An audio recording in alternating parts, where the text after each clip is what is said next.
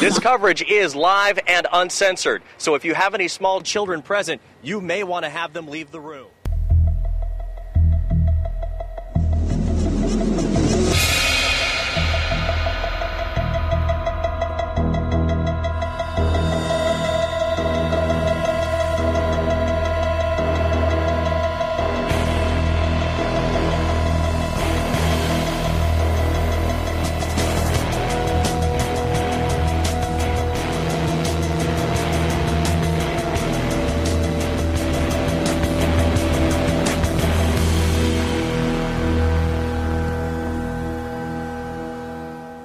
Line up, you fucking nerds. Who wants a shot at the champ? What's going on, folks? My Take Radio episode 123 for Thursday, January 12th, 2012. The intro music you just heard was actually the music used for the vegan in the Scott Pilgrim film, so you can pick that up off the Scott Pilgrim official soundtrack. Call in number is 347 324 3541. Again, that call in number 347 324 3541. And if you want to leave feedback for the show or for the site or for anything else, 347 815 0MTR.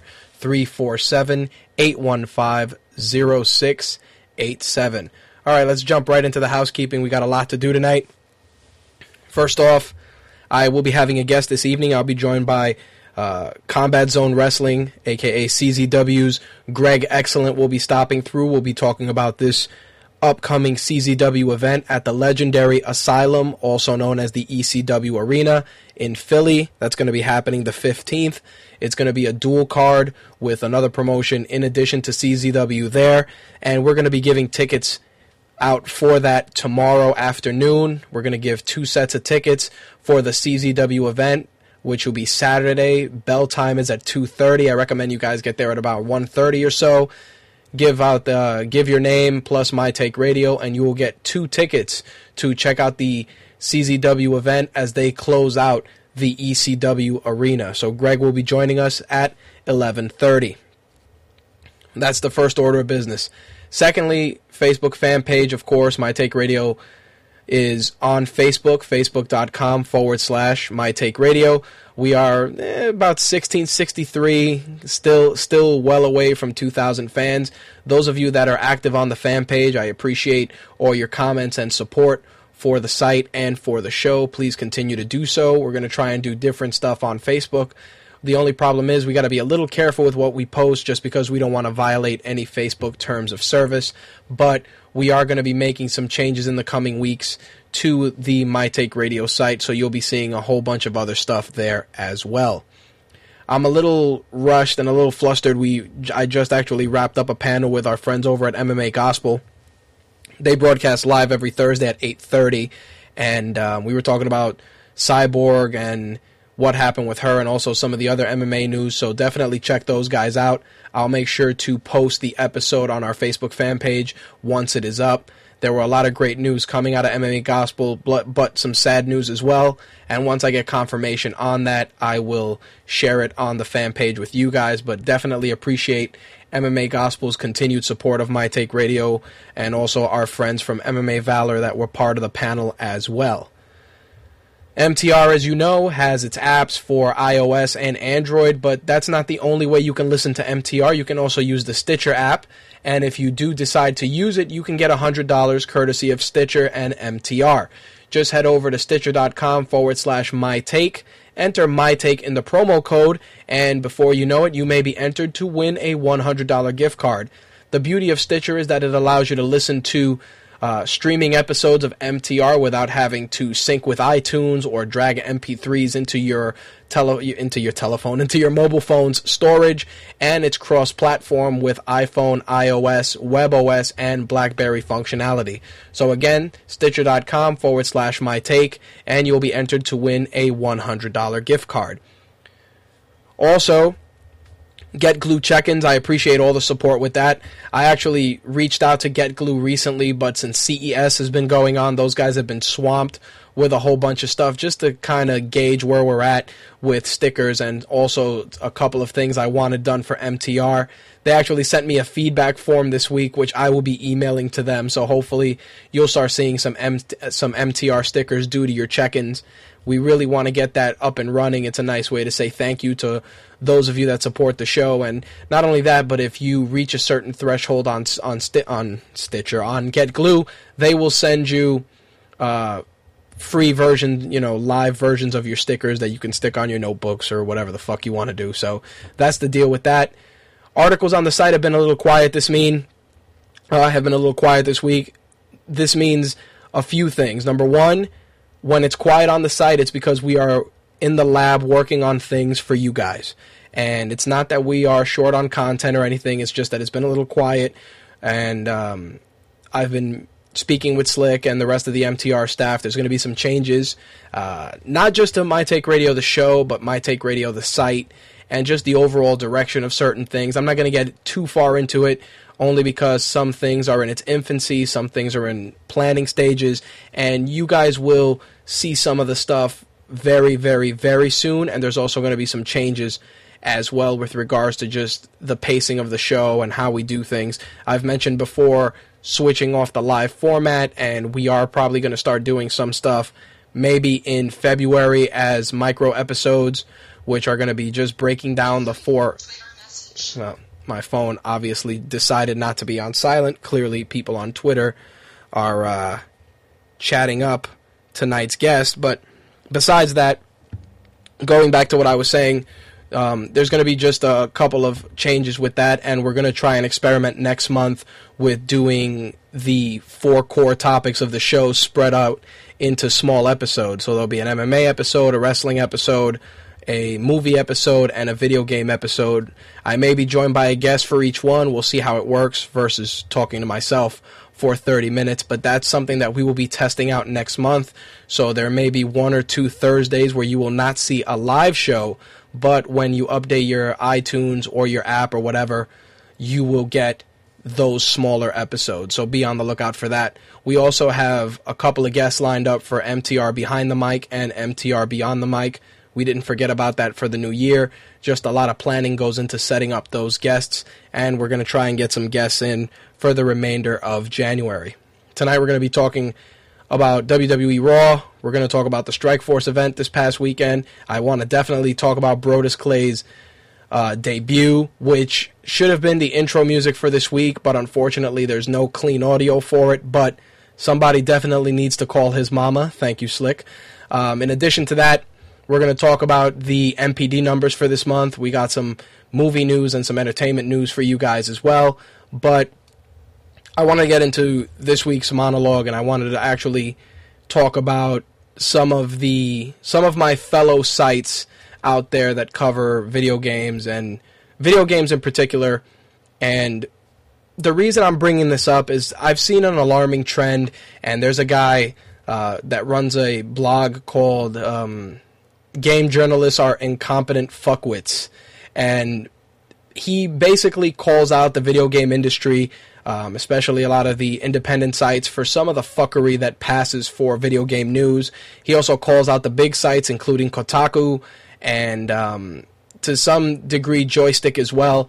And I, I, have to agree with a lot of the stuff that he calls these sites out for because some of it is complete bullshit, and in some cases it's not even relevant to what they cover. Which brings me back to what's been happening this week. Obviously a lot of sites and a lot of game publishers like to send out press releases to advertise their games and a lot of sites take it upon themselves to copy and paste those press releases as content. While i personally am not a fan of that a lot of sites do. And i honestly don't think that any of you guys are going to go to mytakeradio.com to read a fucking press release. It is bullshit and it's something that we just won't do if you want to come up with content get something together and build content. I'd rather update the site three times a week with good stuff that you guys can look at, read, or watch instead of copying and pasting a wall of text that nobody will give a fuck about. Same goes with an alarming trend I saw this week, and that's people reviewing demos. Obviously, the name demo says it all. Most times it's not an incomplete version, it's an incomplete version of the game, and it's put out there just to whet people's appetites and get people interested. Too many sites go out there and take it upon themselves to review said demos, which, in my opinion, is completely fucking stupid because you're reviewing a sample of the game. I'd rather give an impression on the demo, just like, hey, I was playing the demo today, it was good, it was bad, whatever, hopefully the game doesn't suck, versus actually generating an entire post dedicated to a demo. It's completely ass backwards, in my opinion, and I'd rather, once again, not publish something than do it to get the traffic. It really just, it's not something that I can personally, that I can personally attest to that I would want to do. It's not, it's not my style. And I just feel that with so many sites on the come up, us included, um, you know, certain things get lost in the shuffle, and I've seen it with some of these bigger sites too, just covering. Uh, Kotaku was guilty of putting up a story about a homeless guy that dropped dead outside of an arcade, but because he died outside of an arcade, you know, it kind of tied into the video games, which is stupid. And that's something you're not going to see on MTR. So I want to let you guys know we're not going to sit here and do reviews for fucking demos. It's stupid. You're not going to see us print press releases. And if I do get anything press release related, I'd rather just sum it up, give you guys a picture of what it's going to be, and keep it moving. If I if I do something with a press release, it may be an excerpt, but I'm not going to pr- copy and paste it. It is stupid, and it really just shows no work being put into your projects. Simple as that. So, guys, you're not going to see it. A lot of people were asking if we're going to start, you know, posting more stuff. Like, obviously, the Gina Carano post went up, and there was a lot of traffic for it because obviously boobs sell. And even with that, I'm not going to link bait you guys and say, hey, look at these tits because it's stupid. I'm not going to do it. If it ties into whatever we cover, so be it. But I'm not going to just arbitrarily throw a pair of boobs up there and try and spin it like it is something to do with what we cover. Once again, not what we're after. I'd rather be loved for what I am than hated for what I'm not. Simple as that. It's it's ridiculous. But on the flip side, there are certain aspects, and I think I bludgeon that. I'd rather be uh, hated for what I am and loved for what I'm not. You got to bear with me. I'm uh, running on fumes. I apologize. But anyway, going back to what I was saying, we're not going to be doing that with MTR or any of the other projects that we're going to be working on. It's not going to be the typical cookie cutter website bullshit. And I really wanted to share that with you guys because it's something that's been bugging me this week. And it's an alarming trend from a lot of sites, some old and some new, that think that that's the way you got to do things. If anything, you have to set yourself apart from everybody else. And that's what we're going to try to do. Simple as that. I'm not going to beat this up any further. So, what we're going to do right now is go right into the MMA because there is a ton of stuff, and I know that our guest will be calling in at 11:30. So, we're not going to sit here and waste any more time. And I've been fucking around not getting a new MMA intro, so I will hopefully address that this weekend, and you won't have to hear this Ultimate Fighter music any longer.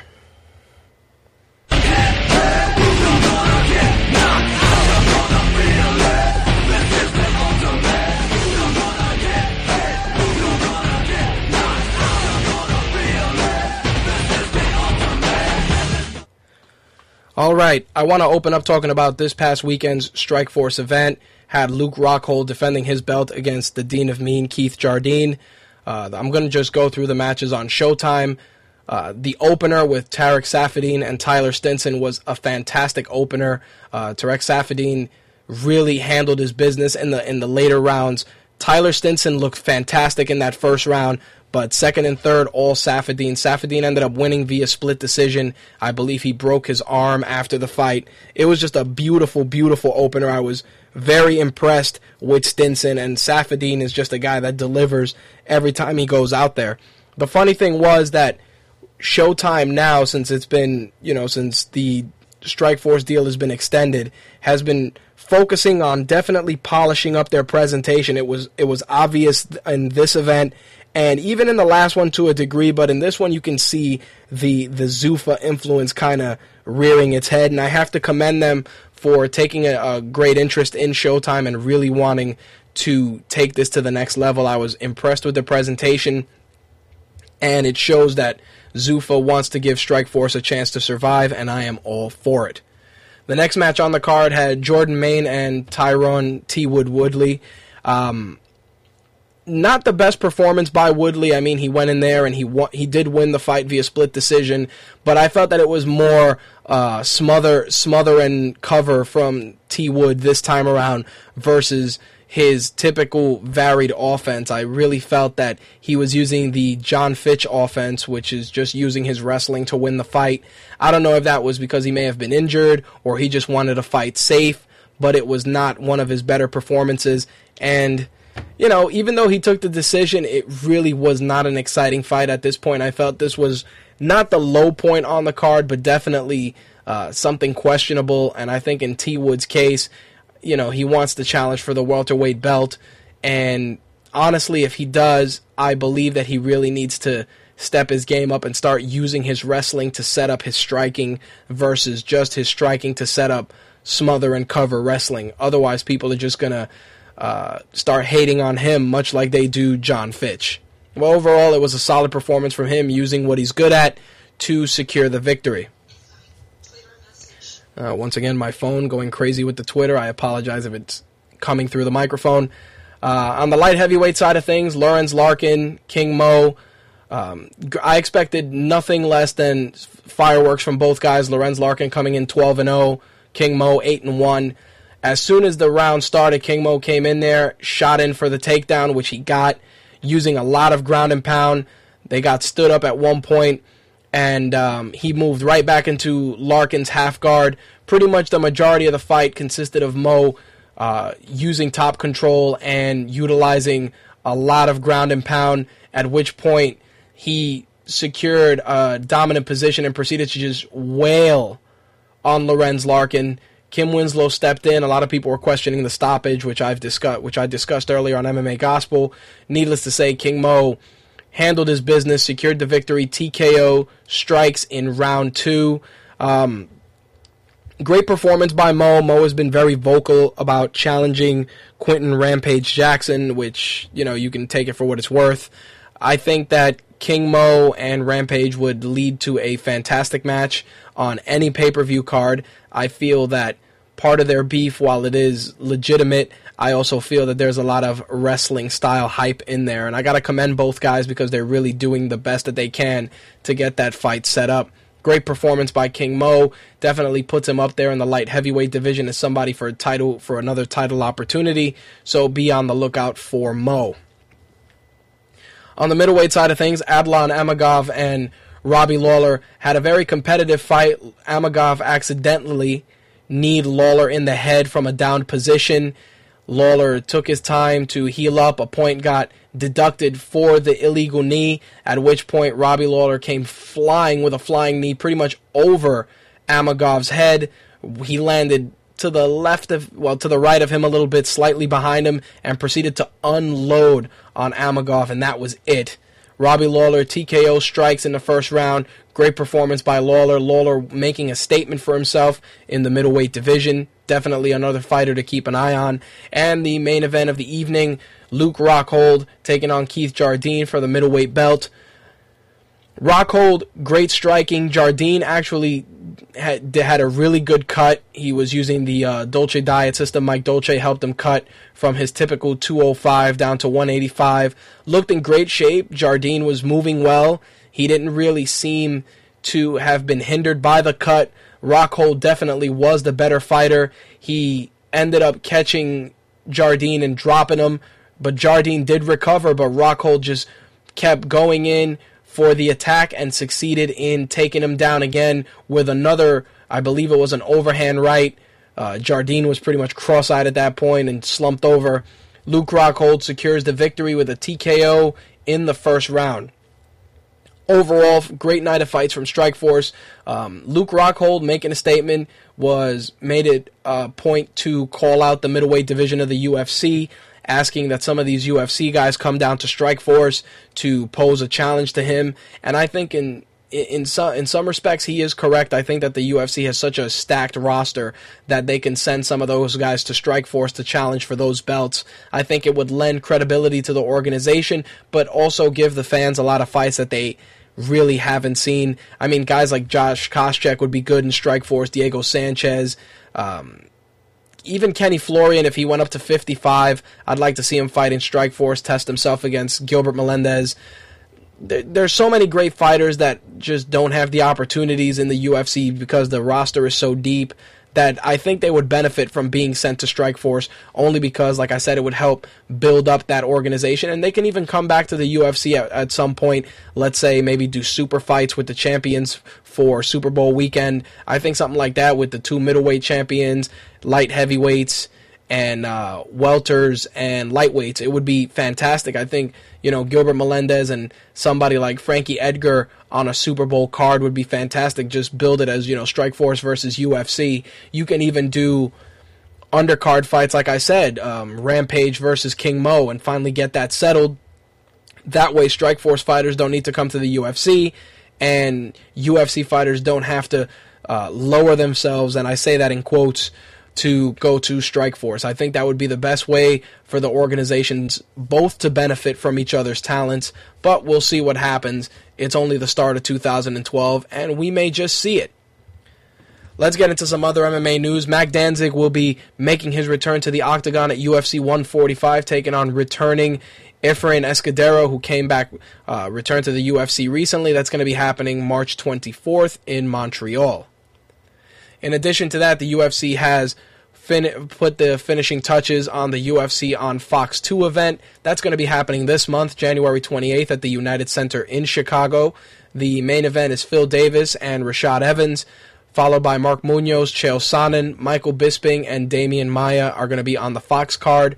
The prelims on Fuel TV have a couple of great talents on there. Michael Johnson, uh, Jon Olav Einemo, George Roop is fighting on there also. Cub Swanson, Joey Beltran, who's actually going to be fighting a debuting Lavar Johnson from Strikeforce, Chris Camozzi. Uh, great, great free MMA on Fox. That's going to be happening, like I said, January 28th. Also being put together, Siyar the Killer. He's going to be taking on Paulo Thiago at UFC on Fuel TV 2. They've actually confirmed that, and it's going to be Siyar's debut with the promotion. That's going to be happening April 14th in Stockholm, Sweden. The full card is going to air on Fuel TV. For those of you not familiar with Siyar, you should look him up on Twitter. He is a he is definitely a threat. He has fantastic stand up, and I think in the UFC against a guy like Paulo Thiago, it's going to be uh, it's going to be a night of fireworks for sure. Even a fight of the night or submission of the night, either way it goes, it's going to be awesome for the fans. Now, coming out of Strikeforce, this this boggled my mind for a couple of reasons, and it was the fact that Cris Cyborg actually failed her drug test. She, um, in her last performance against Hiroko Yamanaka, came turned out that her her drug test results came in, and she tested positive for steroids. Now, with that said, she has been stripped of the 145 pound belt. She will be fined and also suspended for one year due to testing positive for performance enhancers. Now, the worst part of this is not so much the fact that she used the performance enhancers, but the fact that the the weird thing is for men that use um, steroids, there's always that that added edge to a typical male a male's performance, whether it's you know increased strength or increased stamina. With women, when they take certain types of steroids, you're it's like at, like taking a guy's DNA and putting it in a woman. It's a terrible an- analogy to use, but it's something that's the most applicable. Um, you know, she tested positive for a legit steroid. It wasn't, you know, it wasn't like Winstrol, which is a diet aid. And her statement was that she tested positive due to taking a diuretic. Last time I checked, diuretics did not contain steroids. Put it like this if you take a diuretic and you test positive for steroids or for uh, testosterone, unless somebody poured a dick inside the, the, the diuretic, there's no reason why a diuretic should make you piss hot. It, it's it's a lame excuse. It's ridiculous, and honestly, I think that if she really wants to do something and she and she is blaming it on the diuretic, she should bring the diuretic, whatever it is, to the athletic commission. That way other fighters won't get caught out there. Don't just say, Hey, I took a diuretic and I grew a dick. It's ridiculous and it's silly. She should just own up, said, Look, I took roids, I fucked up, I'm sorry, take your suspension and that's it. The worst part of this all is that the steroid she tested positive for is uh, stanozolol, which has uh, metabolites in it. And because of that, I'm sure that it increased her strength that allowed her to, you know, manhandle Yamanaka. And the worst part is that it, it raises a question of how often has she been cycling? Because you can you can piss clean and still use steroids. It's happened. Uh, there's there's masking agents. You name it. Not to say that that was always the case, but maybe her other performances were enhanced as well. And let's not even talk about the fact that she could be using HGH, which the only way you can test that is with blood work.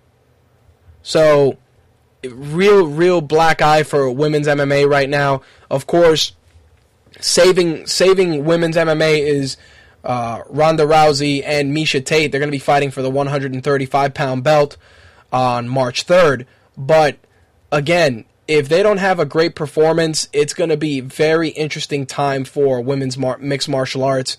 Uh, Cyborg not only hurt the the organization and she hurt her credibility, but she hurt the movement of women's MMA because right now the 145 pound division just doesn't exist. And by stripping the belt from her, unless they hold some sort of a tournament, I really doubt Zuffa's going to invest that energy to make that happen. It's fucked up. It really is unfortunate. Moving on, the UFC has finalized UFC 143. That's happening, of course, February 4th, Super Bowl weekend. Carlos Condit and Nick Diaz will be meeting for the interim welterweight title. Fabricio Werdum makes his return to the UFC against Roy Nelson. Josh Koscheck is going to take on Mike Pierce. Uh, Renan Barao and Scott Jorgensen and Ed Herman is going to take on Clifford Starks. The prelims will be on FX, no longer on Facebook. Uh, Bruce Leroy is going to be fighting on the prelims. Matt Riddle, uh, Dustin Poirier. A lot of great fighters, and that's going to be happening February 4th. Now, as I was talking about earlier, King Mo's been very vocal about a lot of things, including uh, his interest in fighting Rampage. He was also very vocal about the stoppage with Lorenz Larkin. But the other thing he talked about, which I really wanted to share with you guys, was an interview he did, I believe it was in the Chicago Sun, and it was with regards to Brock Lesnar. And I really wanted to share his comments because it really adds uh, a stamp, so to speak, to what I've said. When asked about Brock Lesnar retiring, King Mo said, I think he was nervous. Then he tried to hype the crowd up by singing and rapping to a song. And then when it was over, he went into the cage, and that's when he looked defeated as soon as he stepped in. I think Brock got, Brock got pushed too fast, too soon and for his career, and he, while he did make a lot of money, if they would have built him right, he would have been a great heavyweight fighter. I think he helped save the UFC and make them more marketable because he was so, he has such a big following. I do agree with this statement. I mean, there are facets of Brock Lesnar's career that shows that he was pushed very quick, but I think that this is a, a sport not only driven by by fists and, and violence, but also driven by money. And the fact is that Brock Lesnar sells pay per views and puts asses in seats. So it would be a no brainer that you don't put him on the cards. It's as simple as that. Could they have done it a little differently? Absolutely. Could he have, could he have had a couple of more fights to acclimate himself to, you know, performing in the UFC? Of course. But what's done is done. When asked about Lesnar not liking to get hit, this I wanted to share with you guys. King Mo said, I think so, but at the same time, I think he knew that he was getting paid a lot of money and they had to rush him. Personally, I heard he was running his own show, his own training camp. I think maybe in training he got hit and didn't like it, and the training staff modified things so he wouldn't have to get hit. He never got adjusted to getting hit. No one likes to get hit. But after a while, you tolerate it and you don't think nothing of it. And I agree with that statement 110%. Brock Lesnar did not like to get fucking hit. It showed in every fight he had that as soon as fists went to face, he went into retreat mode. It happened all the time. Brock Lesnar's success stems from the fact that he was a ginormous human being that used his wrestling acumen more than anything else. He had a little basic jiu-jitsu in there, which is how he beat Shane Carwin. But in terms of standing there and trading, that was not something he did. It was not his strong suit. On the contrary, when Alistair Overeem brushed off that takedown and caught him with the first few strikes, you can see in Brock Lesnar's face that he wasn't prepared for that. You have a guy that walks around probably at the same weight that Brock Lesnar does, and he's cracking him upside the head it, it's really an eye opener. And in Brock Lesnar's case, I, I once again I don't take anything away from him. I think that he came to the conclusion that he just didn't fit in anymore. That the level of, of competition has passed him by. Now, if I were him, I wouldn't, you know, honestly, I wouldn't have retired. I think I would learn from my mistakes and go back and do a good training camp and maybe do a couple of smaller fights first. You know, fight a couple of guys that not necessarily tomato cans, but definitely guys that can help him become a better fighter. Guys that would allow him to adjust to getting hit. How are you going to get into an organization where you get punched in the face and not like getting punched in the face? And regardless of how good you think you are, someone is punching you in the face. It, it, it's happened to the best of them. It happened to Anderson Silva. Anderson Silva is considered one of the best fighters in the world. As soon as that bell rang, Chael Sonnen came and put fist to face, and Anderson Silva adapted and he overcame the onslaught. But again, that's just a testament to being in the cage and adjusting. In Brock's case, he realized he could make a lot of money, make it quick. The UFC also realized, hey, we can make a lot of money off of this guy. He's got an incredible following. So why so why not do it? I, I still say that Brock Lesnar could have probably fought one more fight in the UFC. Um, there was a rumor saying that he was going to go to Japan and do a wrestling match with Fedor which is fucking stupid. I'd rather Brock Lesnar go back to the WWE. At least he can go in there. It's still his bread and butter. And not only that, but the fans, the fans will, will forgive him departing the organization in a heartbeat. Especially with the lack of, of fucking talent the WWE is pushing right now. It you know, you take a guy like Zack Ryder, which I really wanted to say for Raw, but I'll mention it. You take a guy like Zack Ryder, you put all this momentum behind him, and then you have him in a basic scream scary movie skit with fucking Eve Torres and Kane. It was it was embarrassing for a guy that you're trying to build, but I'll address that later on. Next up, like I said, the Strikeforce event for March 3rd. Miesha Tate, Ronda Rousey. Paul Daley makes his return to Strikeforce against Kazuo Misaki. Josh Thomson is going to be taking on KJ Noons. And Sarah Kaufman, who was originally scheduled to take on uh, Miesha Tate, is going to be taking on Alexis Davis. Either way, a lot of people said that, you know, Sarah got passed over. E- either way, she's fighting the champion. It's not like they completely brushed her aside. But Miesha Tate, Ronda Rousey is the money fight. There's a lot of hype going on on Twitter, Facebook. The fans are interested. Everybody wants to see this fight. So we might as well give it to them. And not only that, but if the fight delivers, it will help women's MMA.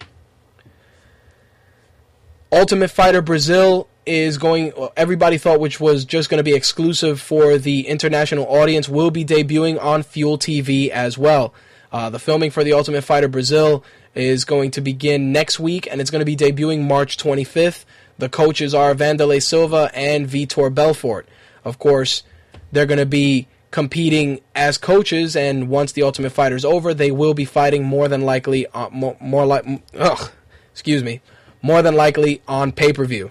So, super excited for that. I was talking about that on MMA Gospel, the Ultimate Fighter Brazil. Plus, we have the Ultimate Fighter live debuting as well. I think it's going to be a great opportunity to see how international fighters adjust to living in the Ultimate Fighter household. Not only that, but in Brazil, where MMA is a huge outlet, and with what's going on over there, I think it's just going to be a great. Uh, it's it's going to be a great way to put the sport under a microscope and see how the other side of the world addresses MMA. So it's going to be great, and it's going to be March 25th, probably on Fuel TV. All right, that's going to wrap things up. I'm going to take a commercial break. When we get back, we are going to talk some wrestling right after this. Well, hopefully, our guest will have called in by then. You know those shows where they play video game music and they laugh in like really high voices, like. Well, you won't listen to that on our show because uh, we don't have the budget for that kind of thing. We're broke as hell. and uh, nobody really cares that much to laugh that hard. So um, if you're looking for a show like that that has horrible audio quality and uh, void of fake laughter, video game news radio, 11 p.m. Tuesday nights on all games. We want the gold, sucker! Hulk Hogan, we coming for you, nigga! Yes, sir, we promised you a great main event here tonight. Look at that here. Andre, the giant WrestleMania. Everyone has a price. My God, what the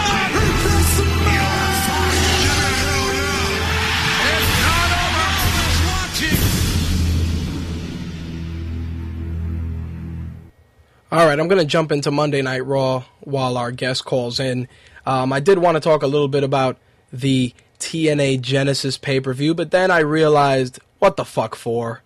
Nothing of note happened. Nobody gives a shit. So I'm not going to do it. Simple as that. Anyway, Raw this week was probably one of the weakest Raws I've seen in a long time other there were other episodes of Raw I let slide either because CM Punk did something awesome or something cool happened. But this particular episode of Raw was bullshit. Uh, the first match of the evening is what I like to call the United Nations match. It was Sheamus and Santino against Wade Barrett and Jinder Mahal. Um, you know, overall, I'm not shitting on these guys as performers, but just the dynamic of the match was complete bullshit and you're putting Santino in there. He's a comedy act, and he's trying to hang with three wrestlers that are, for all intents and purposes, serious. And he just seemed out of place, and it, it, it, was just a terrible opener. The vibe just wasn't there. And I'm not taking anything away from Wade Barrett. I think Wade Barrett has a tremendous upside, great performer. Same thing with Sheamus. Santino, the joke gimmicks, I'm going to discuss that later on when we talk about Brodus Clay. But I just didn't find the match to be endearing in any shape, way, or form. Jinder Mahal comes out, he's wearing a fucking turban. Uh, you know, I was waiting for him to cut. Why doesn't he just come out on a flying carpet? Why don't they just roll out a, a, a vase and he blows a flute and Santino can have the Cobra come out of the vase? Then it would be funny. Why don't you just put Santino and Jinder Mahal and just have it do? Why don't you just finish the stereotypes like that? Jinder Mahal blows a fucking flute and a, and Santino's Cobra comes out of the vase. Because seriously, it, it doesn't get any more ethnically stupid than that. It's absurd. It really is. Um, just a quick reminder I wanted to throw out there in case our guest calls in. Please remember that if you are the guest, to press the number one on your phone so that you can be brought on air. I know that there's probably a caller on hold, but there is no hand raise. So please uh, verify that you are the guest. That way, Slick can bring you on and hit the number one. Thanks as I was saying, it's it's really terrible the way that they do it with um with these guys. You take Santino and I and I put up video. I put up video from his old gimmick um, where he was a, a, Russian. He was he pretty much had Vladimir Kozlov's gimmick, but it just worked a lot better with Santino. You guys can check that video out on the uh, Facebook fan page. And Santino has great wrestling. I think he, he's very marketable, and you can have a lot of fun with his character. I just feel that him walking around using a glorified finger poke of doom is not accomplishing shit. Like I said, if you want to do something, put him in the vase, have him come out with a cart, with Jinder Mahal pushing a cart, he blows the flute, and the and the Cobra comes out, and make him a tag team. Do something. Otherwise, get him the fuck off my screen. It's it's ridiculous. It really is sad. Um, I've just been informed that Greg Excellent is on the line. I'm going to bring him in, um, and we are going to talk about CZW and their show at the ECW Arena this weekend. Greg, what's going on, brother? Hey, man, what's going on? Uh, I was just digging you talking about Santino and Jinder Mahal playing the flute, which I am. I don't know how to play the flute. I once played the recorder in, I guess, grade school. You are not the only one, my friend. I too played the recorder in grade school. But I just, you know, not to not to go completely off topic, I just feel that it's it's very easy for for wrestling organizations to hide behind race instead of pushing performers based on just their talent. And I always, I, you know, I got to call WWE out on that often. Oh, I, I, you know, absolutely. The the Jinder Mahal character is basically a glorified uh, uh, jobber of sorts, where he's on television. He he pushes the, the racial stereotypes and presses the right buttons to get heat and make the faces look good and whatnot. But uh, he's uh, I, I, maybe this is just me. I don't I don't DVR SmackDown because my DVR is filled with stuff I laugh at usually.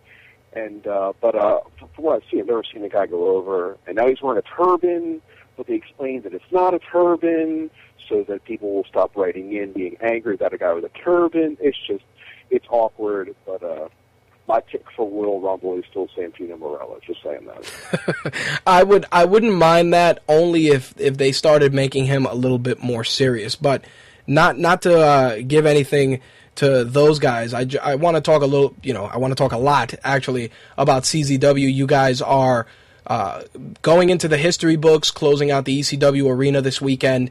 And um, for those that are uninformed, just give us a little bit of background about CZW and how long you've worked with them and been a performer.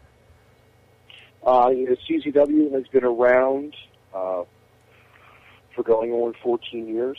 Um, it was the brainchild of uh, the original Combat Zone owner, John Zandig uh, now owned by the uh, maniacal and um, mostly evil DJ Hyde.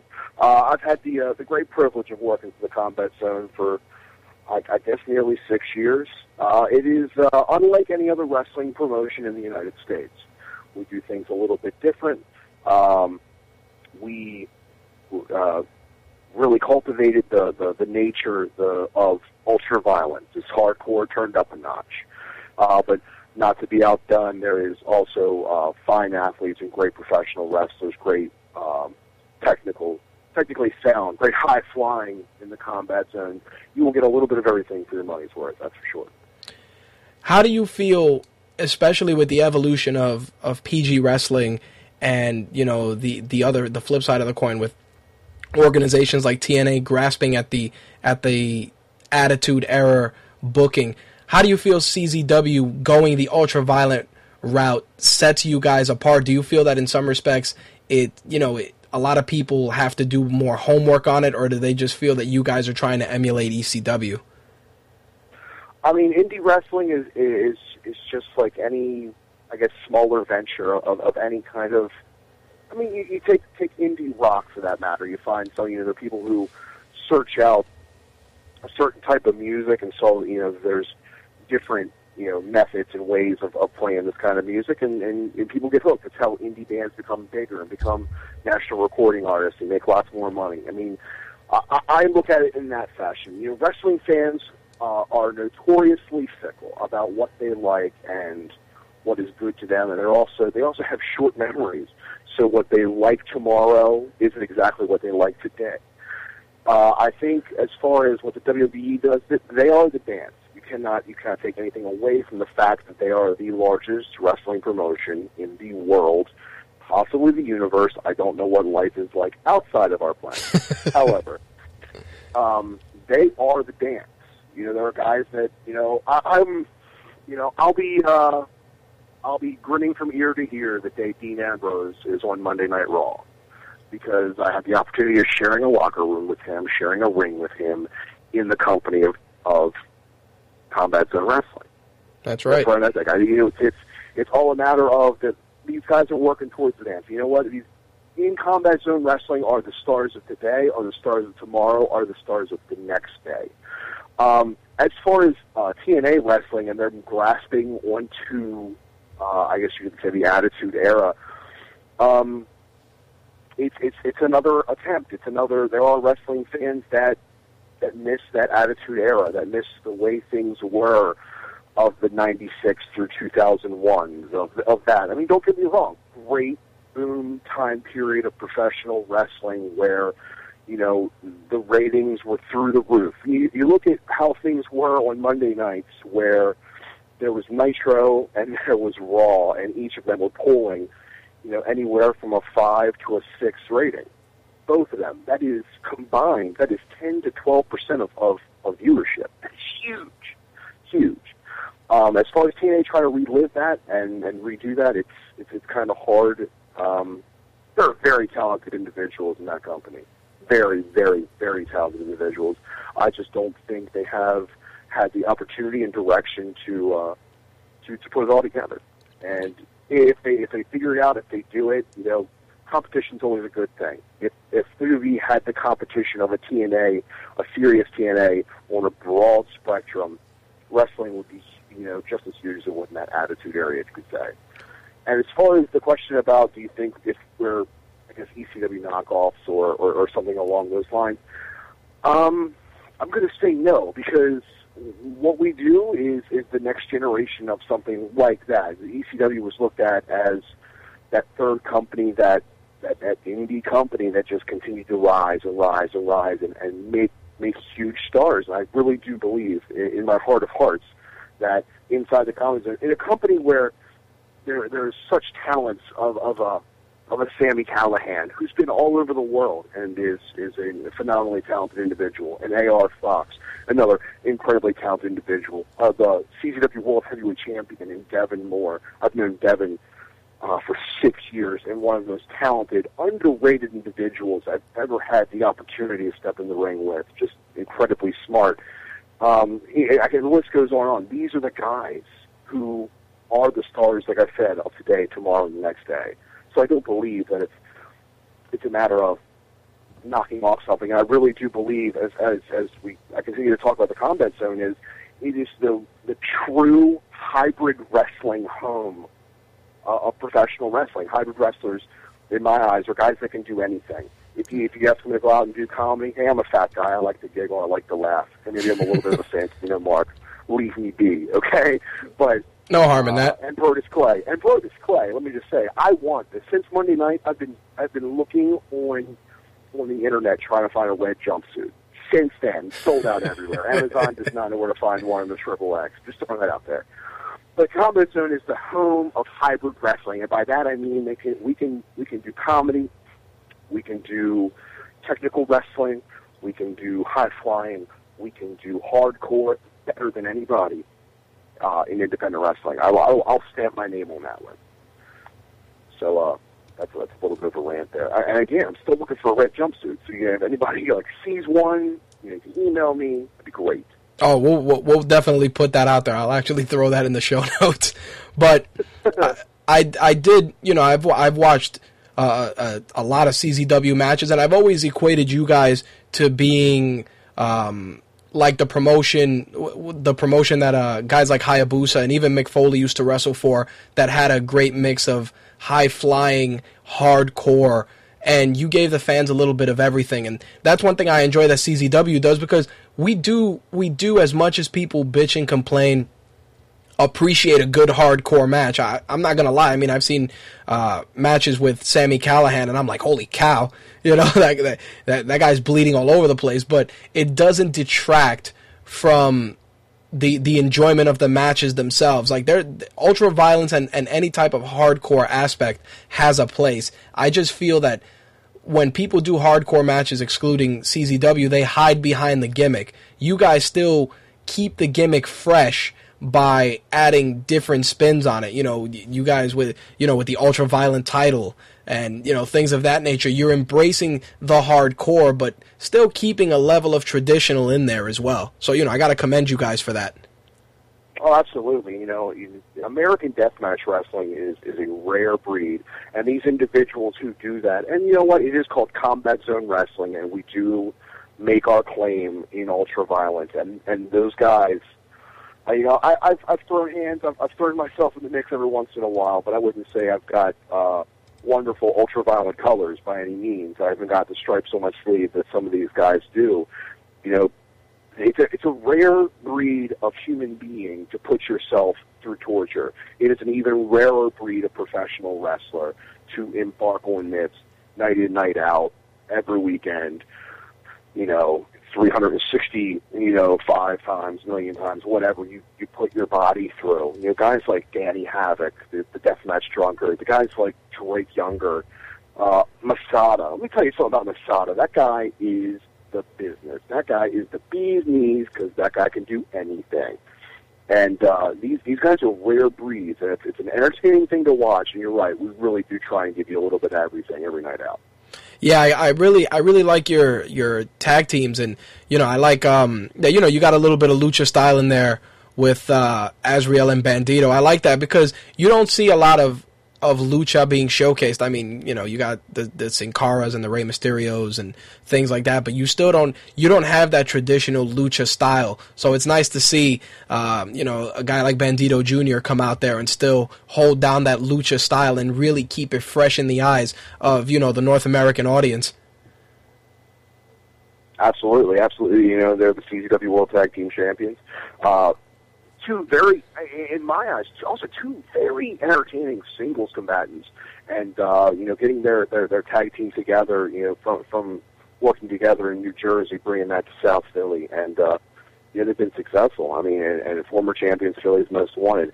As much uh, grief and heat as as they will take, the Blk Jeez and Joker.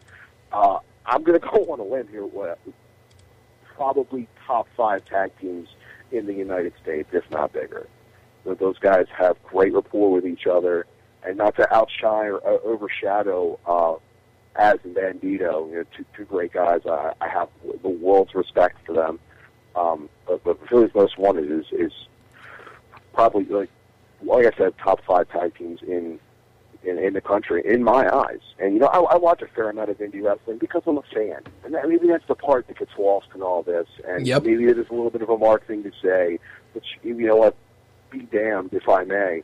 You know, my name is Greg, and there's not a whole lot of difference between my real human, normal, go to work everyday life and who Greg Excellent is. And uh, I'm a I'm a wrestling fan, God damn it, and I enjoy watching this stuff. I enjoy watching these guys grow and, and get bigger and smarter and get better in their craft. That's what I enjoy. Well, even even in your case, because you'll be you'll be wrestling as well. You know, you're having you're having the match with uh, with Mia Yim, who I've seen in, in Ring of Honor. Um, you know, how did how did that come to pass, and you know, what's the story behind that? Um, uh, throughout all of last year, I had the uh, distinct displeasure of um, being an employee to David John Markland, who was DJ Hyde, the owner of Combat Zone Yep. Wrestling, and uh, a, a, a rich and, and, and long, annoying story as it may be. Nonetheless, as DJ Hyde aligned himself with Adam Cole, Mia Yim is Adam Cole's girlfriend. She seemed to feel the need to get into business one or two too many times, uh, so it came to the point where she thought she could knock me off. She she could take the thorn that I was being in the side of DJ Hyde. Uh, She could get rid of me. And uh, in November at Night of Infamy, uh, we uh, we locked horns in a match that uh, I have been told. I, like, let me tell you this right now. Uh, intergender matches are, are often used um, as filler, as joke, as whatnot, as as, as story progression. Um, aside from maybe two people, and I've been wrestling for eight and a half years, I've never been kicked nearly as hard as this uh, young woman kicked me. Holy shit! Um, she she means business. She is a fighter, and uh, we tried to kill each other one night in November uh, at the ECW arena, and probably one of my uh, well, one of my favorite matches I've been involved in since watching it since. Like I said, didn't remember a whole lot. I'm not gonna lie. She kicked me in the temple like nine times. Uh, but uh, so uh, I, I came out the victor in that evening. Uh, a lot has been said on the internet and the message forums and whatnot about that match, and um, you know, here we are. We're going into January in what has now be, be, been billed as the uh, the last the last night at the world famous. I'm going to say that again. World famous ECW Arena, Asylum Arena, U Alhambra CZW, or whatever you want to call the building. The famous, the most famous bingo parlor hall in all the land. This could be the last night there. That's what it's billed as. And uh, I'm in charge, goddammit. I, I'm I'm the one. I got three wishes, and wish number one was that I'm running January, and at, at an excellent adventure, we will have the rematch. Uh, Greg Excellent and Mia Yim, and we plan on tearing the roof off that place one more time. Well, you know what? I think that the you know, and I, and I I pulled up a little tape for that match. I think that doing intergender matches the way you did it, I think that it, you can't pull any punches when you want to do uh, when you want to sell a legit beef. And you guys did it. I mean, uh, some of the shots you took were, were, were definitely. I was like, wow, that that was really. It was a very stiff style, and it worked. Absolutely, you know, and you know, it, it's it's one of those things. Like I guess if you're going to pull back the curtain a little bit, and you're going to say, okay, you're going to you're going to wrestle a girl, and in your mind you're like, well, I guess I can't hit her that hard. Right. That noise. I'm going to hit her hard. She's going to hit me hard, and we're going to call it a day. We're going to go out there. We're going to bang. It's called the combat zone for a reason. We're going to go out there. We're going to beat the hell out of each other.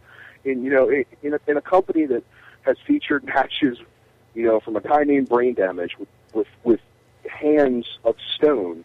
I know, been punched by the guy. That I'm going to go out there and I'm not going to sell that short. We're going to go out there and we're going to hit hard and we're going to see what happens. With with with that match, do you feel do you get concerned and and, I know some people have have mixed feelings about this about uh, you know women women bleeding in matches. You know, not every month as part of a cycle, but legit violence bleeding. Um, in instances like that, what what's your opinion on it in terms of it being part of a match? Um, as far as as far as I'm concerned, uh, and, and you know it's kind of funny. I'm going to bring this up, but uh, Adam Flash of all people asked me the question, "Hey, dude, she's kind of hot. Did you get a chubby?" and my response, my response, no lie, I will forward you the text was, "She kicked me too damn hard. I never got a chance to." Wow. You know what? And I'm going to be completely real. This is this is professional wrestling. We train for for you know to become professional wrestlers. We know what we're getting into, and I don't know how everyone else looks at it. That's my not, I guess, my position in life or my job to do. I look at it how I look at it. I I am an equal opportunity asshole. Okay, I, re- I uh, respect that 100%. she she learned professional wrestling uh, in the same context that I did. I look at her no different than I will look at any other guy, any other guy, gal, whoever I step in the ring with. That is just, and, I'm pretty damn sure she looked at me the same way. I I don't I don't I don't see it as in she's a girl, I'm a guy. No, we're, we're going out here. We're we're both performers, we're both wrestlers, and we're going to go out here and, and we're going to work that way. Well, you know, in, in, go ahead. I, mean, I, I don't mean to cut you off. No, no, no, go ahead. One of my dream, one of my dream matches of all time, and uh, this has been for like for, for any of my closest friends will know this. One of my dream matches against Sara Del Rey. I've wanted to work with Sara Del Rey for years. It's never happened. I don't. I don't look at it as a guy versus a girl. I look at this like she's she's an incredible performer. Yeah, she is. I think we can, I think we can have magic in a ring together. Let's go do that. It's just a matter of it happening.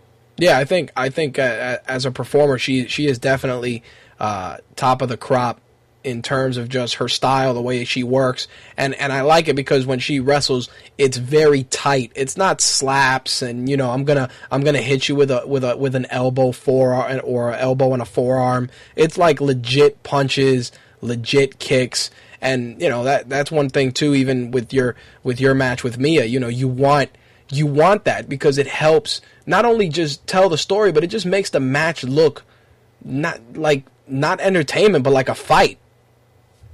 Absolutely, and that's that's the difference between independent wrestling and and mainstream professional wrestling on television with WWE and TNA is that a you know in, in independent wrestling the crowd's right on top of you. You know anywhere from anywhere from three feet to six feet back is your front row, and they're right on top of you. It's an intimate setting, and they're watching every move you make, every motion, everything. So you got to go out there and you got to make them make them know what's going on. Why you got to give them that reason why they're sitting on the other side of that guardrail. And and and that's the difference. And you got to go out there and you're gonna you're gonna hit hard. You're gonna be tighter. You're gonna you're gonna work a little bit more of a rigid style. With with that said, and and even working a rigid style, do you do you sometimes feel and and, and rigid style definitely with this? How do you feel with regards to certain organizations and and you know it's happened with the with the bigger organizations as well with chair shots and and things like that with regards to injury do you feel it's a non not a non factor, but do you feel it's something that's blown out of proportion, or is it just a matter of how you take a chair shot? Because getting hit with a chair, there's no bullshit about it. You're getting hit with a chair. Uh, absolutely, you know, and, and and I'm not. I guess I guess from I, I like I'm a little more passive in the way I look at this. You know what? As far as if you don't want to take shots to the head, and you're on our industry, that's your call. I- I'm I'm not gonna if I'm in a, you know if I'm in a match, I'm going look here, take this chair shot to the head. You know, I want to hit you as hard as I can with steel chair, and you're going nah, not feeling it. You know, I got I got a kid, I got this, I got that. I'm not I'm not asking people to take risks with their own body when I don't have to live their life. Uh, as far as I'm going, as far as I am, uh, I'm in it to win it. I- you know, I'm down. I've uh, I've got a pretty hard skull. Uh, I have suffered two concussions in this business. Wow. Uh, there are guys who have suffered more. There are guys who, you know, the, the studies continue to grow more and more every day as far as the knowledge we've, we've churned out about concussions and their long-lasting effects. You know, uh, I, I live in Maryland, and you know, Baltimore Orioles second baseman Brian Roberts has had a concussion, and and I showed on the radio this morning he won't be able to make the flight to FanFest from his home in Florida. You know, Wow. because of concussion that he suffered last year. Holy you know, I mean, shit. There's, there's still there, there's studies that, that continue to grow. I mean, this is the you know, and- we're we're not in a, full contact business. We're in a collision industry. We go out there and we throw our bodies at each other. You know, and and and logic be damned. At the end of you know, if you're successful enough to make a living in this business, it's you know the statistics are it's usually for only three to seven years of, of television that you could possibly be if you make it to that level. You know, you guys like him, guys like Tracy Smothers been around forever working the Indies. You know, and Yes, I he has. Tracy. Also on my list of ultimate dream matches in my life. Um, so I mean, it's it's it's all in I guess your own preference is what I'm trying to get at. You know, it's, if you feel that that'll sell the point, or you know you- you're you're comfortable taking that chair shot, you think you're going to be fine, and that's on that that's really on you. For me, I you know if if I'm comfortable with the guy, I, I, I, guy or girl for that matter, who knows with me? Christ, I just wrestle anybody anymore. You know, if, if I feel comfortable in who they are, I'm like, you know, they want to they want to call it, or I have this idea about me getting hit in the head a bunch of times. Okay, fine. I remember I wrestled a match a couple years ago where I get hit in the head, I think five or six times with a street legal stop sign. Oh man. And uh, um, the next, I, I, was fine. No concussion suffered. My my my right ear was was ringing for days, and I really the next day it hurt to comb my hair. It was nothing but lumps. But you know what? That was my decision. Not every decision we make in in life is a good one, but uh, I, I'm still here. I'm still kicking, and I'm gonna I'm gonna do this till uh, I'm gonna ride this car till the wheels fall off. Well, with with with you being in the industry this long, you know where where do you where do you want to go? I mean, it's a cliched question, but where do you want to go as, as a professional wrestler? Um, I want to go to Japan. There we go. Ironically enough, the combat zone will be going to Japan uh, sometime in July, I believe, is what the dates were, were, were slated to be. Oh, you definitely I got to know. go. I don't know if I will be on the tour. I really hope that I will be. Uh, I, I, I like to think that I'm a, something a little bit different as far as wrestling goes, but uh, who knows? Like I said, like I put, I, I, I tweeted the other day, you know, Santino and Brodus Clay in the E, I might as well retire right now. you know, the, the, but uh, I want to go to Japan. I want to do more international travel. Um, do you know? Every once in a while, I get that question: Do do I think I have what it takes to make it to the WWE? And you know what? It's I don't think I know. I don't think we know. I think they're the only people that know. Yep. They know what they want. They go out there and they get what they want. That's right. That's the that's, that's the uh, the privilege of being top dog, or you know the biggest kid in class. You, you know if you want that kid's lunch money, you take it. That's just how it is. You know, and they're the WWE. They're the biggest kid in, in, in the lunchroom. If they want your lunch, they're going to take it. And if they think they, if, if the WWE thinks they want a guy like Greg Excellent or a guy like Adam Cole or a guy like Sami Callihan or AR Fox. If they want that, they will find that. Yeah, but I, I, heard, uh, you know, it's. I, I went to a seminar two years ago down in Florida. Uh, you know, off of the Wild Samoan. It was a WWE uh, uh, training and tryout for a week, and I was privileged uh, enough to go down there and and partake in such. And uh, it, the, one of the smartest things I heard there uh, was that you know you, we we find you, you don't find us. That's how it works. You know, if you're doing something that's that's selling out uh, a place that has 100 people, then you're selling out a place that has 500 people, and you're making a splash. We already know about. yeah, so, they're always you know, watching. Oh, they're they're they're paying attention. It's kind of you know, like I said, you know, you, you look at it, it's as as I guess low as the ratings are on television. How fun is it to be an independent wrestling or an independent you know wrestler for that matter to turn on the Raw a couple weeks ago and in the ring is CM Punk and Daniel Bryan Danielson. I'm not calling him Daniel Bryan Nope. and Bryan Danielson standing standing in the middle of the ring in Philadelphia. Both are respective world champions. How It's a- cool of a, of, a, of a moment is that? That ten years ago, they were they were wrestling at the Philly Armory, or they were wrestling at, at Murphy Rec, or they were at the world famous ECW arena. I just it, it boggles the mind. It's so cool. Well, I, I, you know, I, I follow indie wrestling here in New York, and you know, I between you know PSW, um, you know, Amazing Red, who's been on the show. He has a school. He puts on some shows, and the, the the intimate atmosphere makes it fun. You know, it's always cool. You hang around, you see some of the performers, you actually get to talk to them. Uh, you know, I got a new respect for the craft by seeing more independent wrestling, checking out more independent wrestling, and just seeing what goes into it.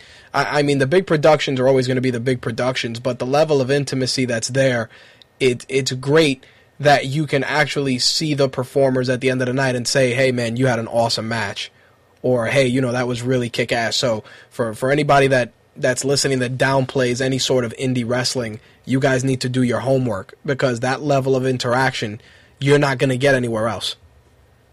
No, absolutely. You know, if, if you're a if, if you're mid twenties and you you've liked WWE all your life, but you know what, you think you you know it's expensive to go. Stuff costs money. Economy's in the tank. I get it. You go to an indie show, you get three four hours of wrestling entertainment. You get to to, to hang out with you know a, a group of people. You get to like I said, like you just said, you know, you get to meet some of these guys. You know, the show. These are guys that you know. Okay, they they haven't been you know, they aren't world renowned. You know, they they aren't they don't have thirty eight thousand Twitter followers. You know, okay, who cares? But you know what? You know, they just came out there and they they they had all these people on their feet, and that was it's a palpable emotion. It's it's, it's these they they harbor such great emotion within fans, and then you get to go see this dude who, you know, in five, ten years you know, you could be sitting in your recliner just like I am, watching television, and and by God, I remember seeing that guy at the ECW arena. I remember seeing that guy at either Murphy Rec or wherever. It's it's just like watching. It's like watching your kids grow. It's watching you know an indie band get bigger that you enjoy. It's it's a it's a cool thing to be on that ground level of something that's growing. I know it's probably cliche to ask, but I, and I'm sure you're probably going to say that the that the ECW arena is your favorite. But besides the ECW arena, where else have you have you performed that that's had like one of the most awesome crowds? Um, I was lucky enough to go to Germany uh, with CZW on that tour, and uh, I'll be honest, the, the German crowd was unbelievable. I had no, I had no, uh, no idea what to expect, and um, they are, they're smart, they're respectful, um, they were just unbelievable, and right on top of the ring. I just thought that was so cool. Like you come to the ring, they part. It's like they part the seas. You walk to the ring, and, and the aisleway closes with humanity, and, and there's people all around you, and they're they're directly they're they're, they're beating on the apron. They're right there with you, and just just such an incredible, uh, I, I guess, emotion. Like I said, they're right there with you. It feels like if you I, I maybe it is cliche to say this, but when you feel like you're down a little bit and you need, you know, you, maybe you're a little hurt, maybe you took a, you know, something really tight or got hit really hard or, or something like that, and you need a little bit more. It is amazing what what fan response, what somebody cheering for you will do to you. It will raise you up beyond what you believe. And look, I'm not that good. I'm a fat guy. I uh, I like to eat. I like to watch television. I uh, go to the gym every once in a while. But you know, hey, uh, it, it's amazing what what uh, a group of people that'll get behind you and help you and push you emotionally will do. And uh, that German crowd was phenomenal.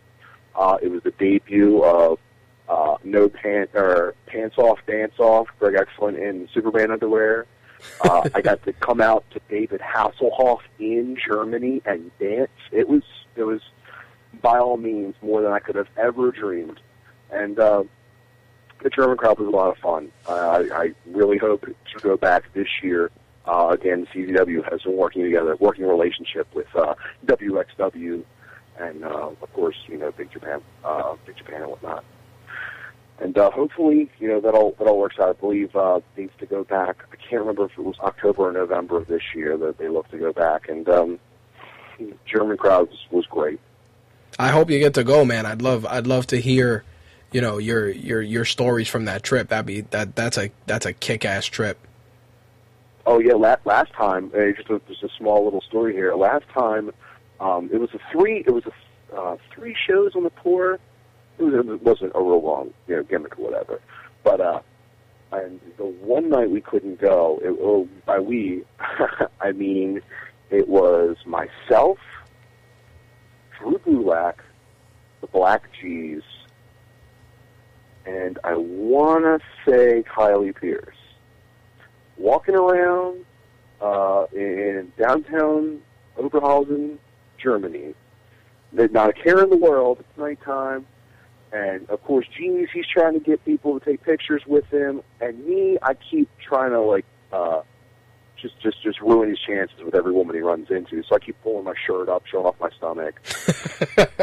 so I ended up, uh, we go to this one bar, and just by chance, it's like place packed with bars. We walk into this bar, and there's this giant, giant screen in the back. We walk directly back, and they're showing. Uh, it's got wrestling on television. It's Shawn Michaels versus Jerry Lawler from like '92 Raw. Oh my god! And they were like, we're just like chilling. Like, how this could not get any better than this. So they changed the channel eventually. So like, after this, we're leaving, right? And so the guy turns like, hey, you got some music down below. And I scream, turn the music up, and I just start dancing through the place. And there's this bachelor party outside. I start dancing on a table. So that was that was us the one night we couldn't go. We couldn't go to a wrestling show. We decided to make disturbances in downtown Oberhausen. There's nothing. There is nothing wrong with that. I think. I think that going you know to the to these other countries allows you guys to to kind of unwind a little bit, especially with the with the language barrier, which is something I, I'd been meaning to ask a couple of guys. But when you go on these international tours, how do you guys account for the language barrier to do you know to, like to go to hotels and go to restaurants and stuff? How do you handle that? you stick with someone who knows what the hell they're talking about. There's someone who's been on tour before.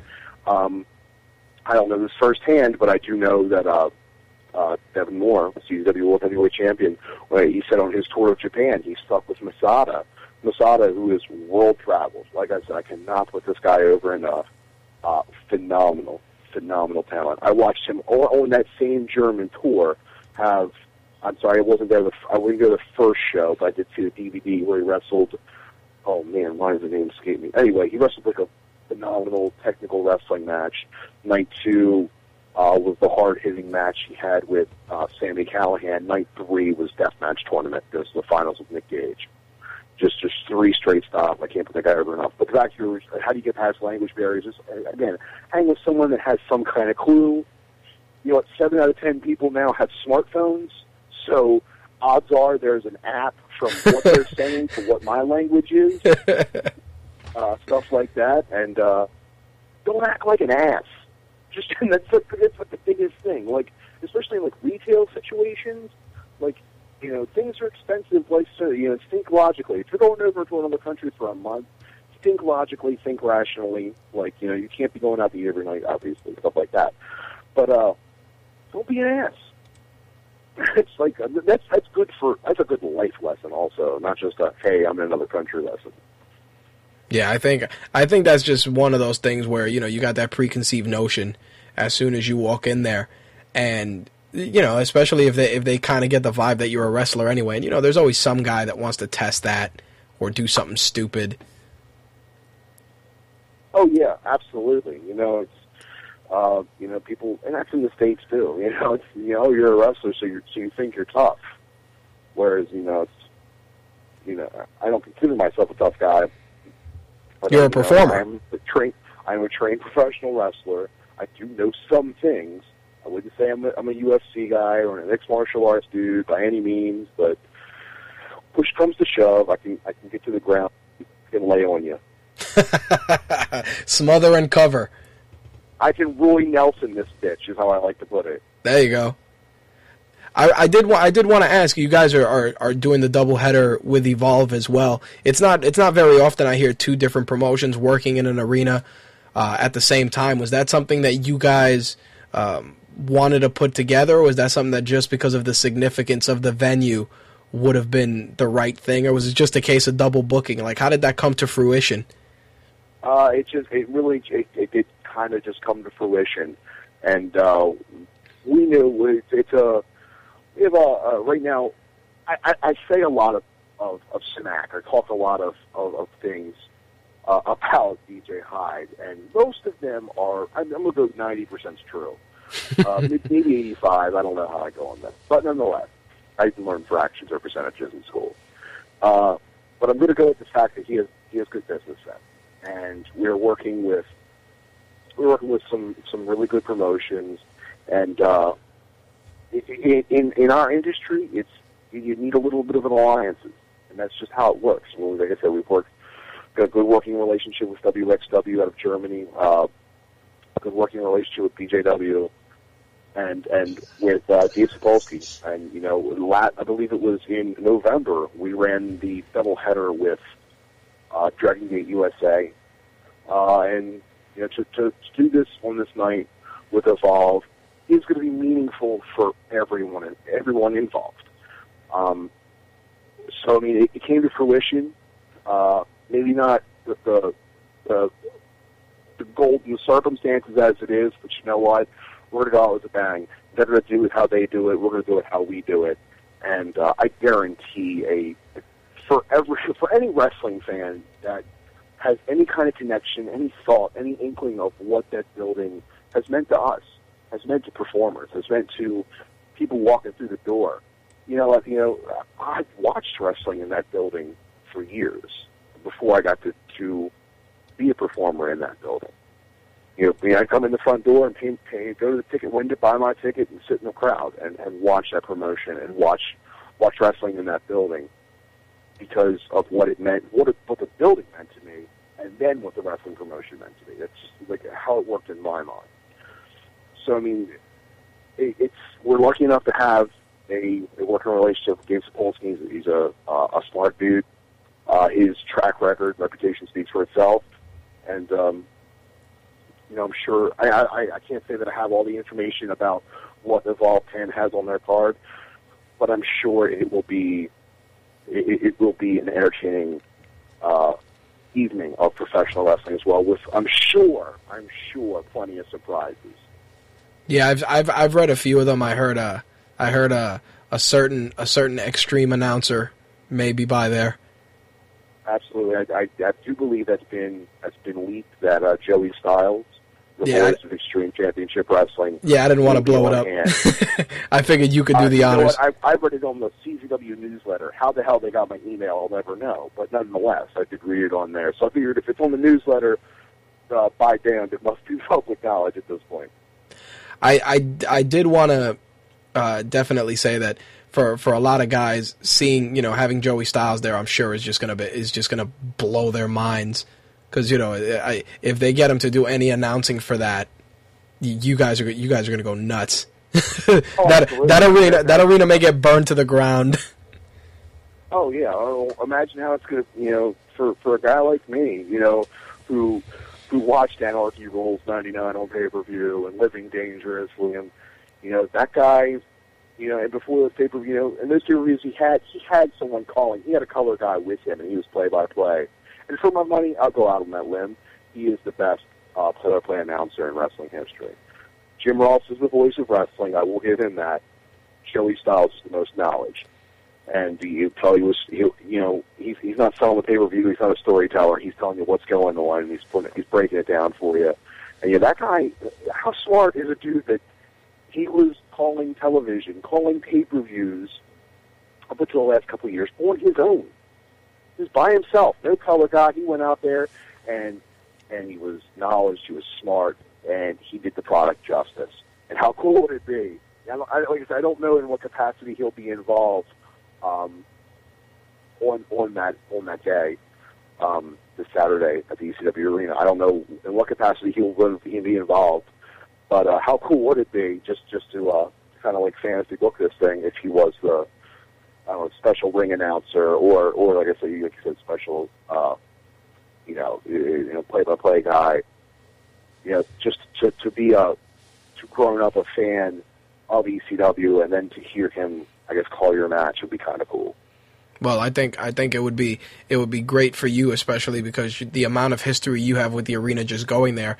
I, you know, when I saw ECW, I used to see it here at the Elks Lodge here in Queens, and um, Absolutely. you know, many I, I, I, I saw many people get hit with chairs. A lot of beer was spilled. I was fairly young when I went there, and it was it was an amazing it was an amazing experience. I remember I left I left uh, my high school was 20 minutes away, and I went there, and I remember uh, Bubba Ray Dudley came out. And he, th- they were like the best heels at the time, and they were just like, "Oh, you know, you're a fat piece of shit." They were yelling at this guy in the front row, and, and the guy was just so irate. Oh, it was it was the most amazing thing I'd ever experienced. I was like, oh my god, they're gonna riot in here. Everybody's gonna kill each other. I still hear it to this day. Uh, I believe it was uh, Blk Jeez said he he uh, he feels his career is not complete until he has incited incited Bubba Ray Dudley uh, a few like like uh, that kind of fuel from a crowd. Uh, you know where they want to riot, where they, they call it that kind of problem. He said his life isn't complete till that happens, and you know it's, it's amazing the the impact these guys made on us. You know, it's, it's wild. Well, with with your with you know with your wrestling persona, first off, you you get you get much respect for you for for Rick rolling everyone with your entrance music. I, I give you credit for that. Um, one thing I, I, I did want to ask who who inspired you to get into professional wrestling, and you know who who are some of the people that you model yourself after as a performer. Um, you know what? The reason I got into pro wrestling, or I, I fell in love with it at such a young age, was my grandfather. You know, um, I, I didn't know my biological father, and met my, you know, my grandfather had two girls, so he never had a son. So we just kind of fit together. Excuse me. And uh, and, and one night he let me stay up and watch uh, Saturday Night Main Event. I was like five, and uh, it hooked since. I, I, you know, I looked at him and he was enjoying it, and I guess at a young age I was like, well, if he likes it, you know, I might as well like it. Uh, as far as wrestlers, I've always, you know, I, I've, I'm always and always will be. If Dusty Rhodes wrestles at WrestleMania, I will, I will be in front of my television glued. Dusty Rhodes is, is one of the most captivating creatures God ever put on this planet. Uh, charisma uh, of the boatload. Um, Dusty, I have plenty of people that I, I enjoy that I, that's had some kind of connection that I've, I've seen in them. Like, oh, that's kind of cool. I see why you do that. Uh, uh, Dusty Rhodes, know, Ric Flair, because the guy could, the guy, you know, Dusty and Ric Flair could trade verses just reading like the phone book to me, and I'd die a happy man just because of their ability to talk and captivate emotion and, and connect the crowd just from a verbal standpoint, and then to go out there and tell story with their body. And you know, Dusty Rhodes, there'll be another, there'll never be another Dusty Rhodes, Nope. never in a million years. And uh, it's it's a sad, sad world. It's a sad, it's a sad realization for a guy built like me that there'll never be another Dusty Rhodes. In the fact that you know, it, there are different characters, there are different people in mainstream wrestling, but as far as the body types, you know, these guys aren't, they aren't fat guys. Brodus Clay, really, in all fairness, Brodus Clay isn't a fat guy. He used to beat up people for Snoop Dogg. That's So, right. I mean, he's not that. He's just a tough, he's a hard ass, and now he's working Flash Funk gimmick, nonetheless. Um, but there, there's none of that body types. You know, uh, all these guys are wearing trunks and they got six pack abs and they're cut up and I'll never be that way. And, and Dusty didn't have to be that way. He had a little little jiggly gut. He went out there and did his business and uh, captivated crowds, and, and that was so cool to me. Dusty Rhodes and probably that's it. Dusty Rhodes and Sapphire. I will never forget that. Oh yeah, Sweet Sapphire. Yeah, that was he was that, that was that was an amazing run for him. I, you know, I think the whole thing with with Cody and and Goldust that the the dream definitely has to get involved. I've been following him on Twitter. Just reading his Twitter is amazing. And that, and and every once in a while, because like I said, again, I would listen to Dusty Rhodes do anything to uh to listen to him do commentary in WCW. Oh Like, man, WCW, some of WCW's product was some of it was garbage. I'm not going to throw it out there, but Dusty Rhodes and Bobby Heenan, but nonetheless, Dusty Rhodes could could sell me anything, and I would just laugh and just enjoy, and and that's what I. That's Dusty Rhodes. That's that's it for me. he was All amazing. day long. he he's he's a he's a great performer and I think you know when when this whole when the when the WWE network launches I think involving him you know I've heard I've heard different rumors you know they want to do the whole reality show thing I, I say whatever reality show they do needs to involve Dusty Rhodes him and Tony Oh, yeah. Atlas Tony Atlas's creepy laugh and like like as he walks around and, and never owns sleeves on anything. no he's he's like he's he's just giant lurch he just walks around just laughs and just sits there he's like a bad Bond henchman I mean he's he really exactly That's Bond henchman. Yeah, he, he needs he needs that sort of thing to keep him out there. Those guys, they still have a lot of offer to offer the business. I mean, these one offs where they go and they put somebody else over, it's great. But I think something like that, you know, some type of unique programming involving them would just put them over the top. You know, who, who wouldn't want to see Dusty Rhodes in there? I'm trying to make breakfast. What the hell's going on here? And, you know, and they're and they're yelling at each other. It would just that alone and just them telling stories would be ridiculous. Oh yeah, I, you absolutely. Those guys, they they were they were on the road. They were they they, you know, before the you know fly to this destination, fly to that destination. They were driving, you know, 500 miles, 600 miles. You know what I mean to, to get from place to place in a car with you know, Dick Murdoch or you know, this person or that person or you know what I mean. Like they have those moments, they have those stories, and that's that's almost as timeless as as watching them go out, you know, and, and wrestle wrestle an hour with with Ric Flair or you know Ric Flair wrestling you know hour time limits with with Barry Windham every night and stuff like that. It's it's it's just as it's just as captivating for me. Well, to to come full to come full circle, I did I did want to mention, and I know some people probably didn't notice this, that you guys and you guys are one of the few promotions that for your events you actually organize um, bus trips to go to your events, and I didn't know about that. Somebody brought that to my attention. Um, who you know, how, how does that work, and and what was the, the the brainchild behind that sort of a concept? Um, I know all the information is available on czwrestling.com. I don't have all that exactly in front of me, but uh, I do know the idea was that our fan base just isn't in South Philly. That's an, that's an, uh, the ignorant thought of us to have. You know, we have fans in Delaware, we have fans in New York, we have fans in New Jersey, we have fans all down the East Coast. Which you know what, New New York and, and you know, New York, New Jersey, that area, it's the hubbub. You know what? I mean, with, with such an outcry from our fans in that area wanting to get to South Philly to party with us at, at the uh, at the ECW arena, you know what? We we want you guys there just as much as you want to be there. So that was the whole the whole idea was, you know, let's give our our fans an opportunity to come down here, party with us, come see a, a kick-ass, you know, rock and roll wrestling show, how we do it. And you know what? Don't be, you know, you can come out here and you can drink. It's it's it's the safest way to do it. You know what? You can come out, have a few beers. You don't get behind the wheel. You get back on the bus, take your sorry ass back to New York. You know, and you have a good time. And, that's, and I think that's it's it's a it's a responsible way to do things, uh, and, and it gives guys, people the opportunity if they want to come down here and see it and still still party and have a good time out of town. You know, get out of town for for a Saturday and have fun. It's it's it's a pretty cool thing to do. All right. Well, you know, I um I want to just uh, wrap everything up, and before I do, I did want to let the listeners know that I'm going to uh, we're gonna actually be giving out tickets to the event tomorrow. Um, I'll actually be giving them out probably on Twitter, but um, unfortunately, I can't make it to the event. But I wanted to take the opportunity, man, and, and wish you the best of luck. And I'd love I'd love to have you back on soon, just to, to to talk about the event and you know the history behind it. Are you guys going to be streaming that event? Is it going to be online through through hybrid? Do you know or? Um, I don't believe I don't believe we're doing uh, internet pay per view. I believe it'll probably be up for stream. I would guess within a week. Okay. Uh, in, in that in that time period, and then of course you know, you know DVDs available at everywhere.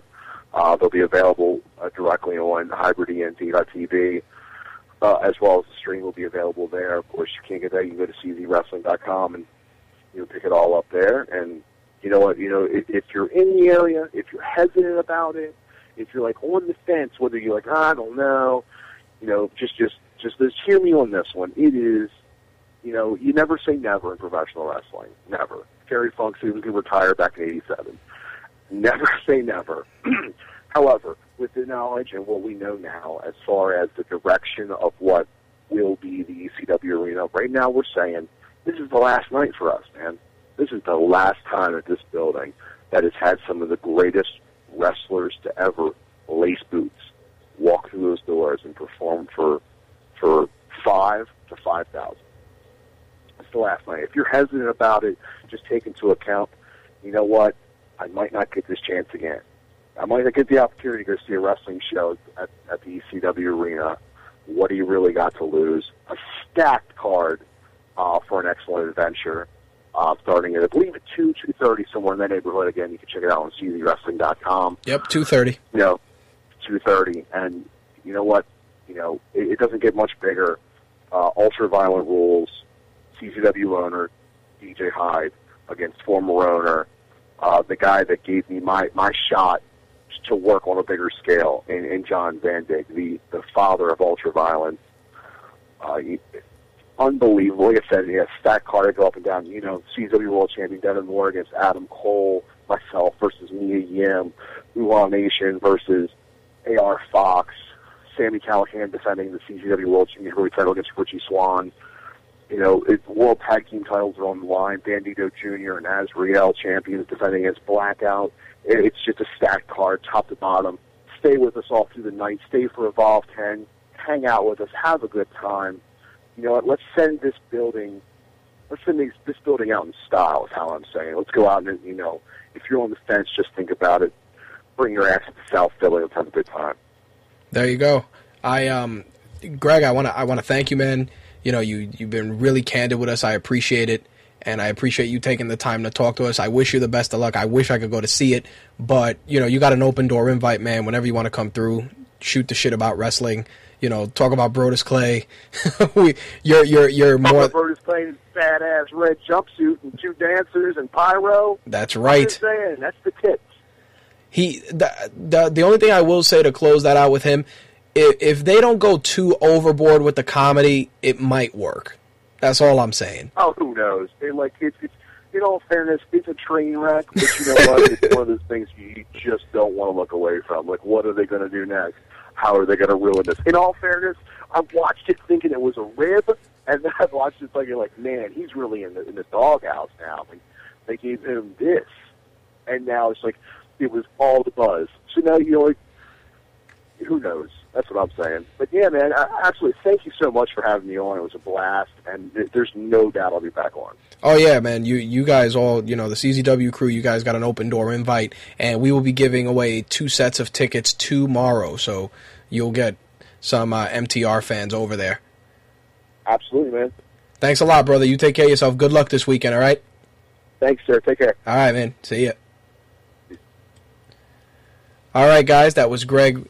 That was Greg Excellent from CZW. Well, from CZ Wrestling, Combat Zone Wrestling. You can get all the information for the event at czwrestling.com.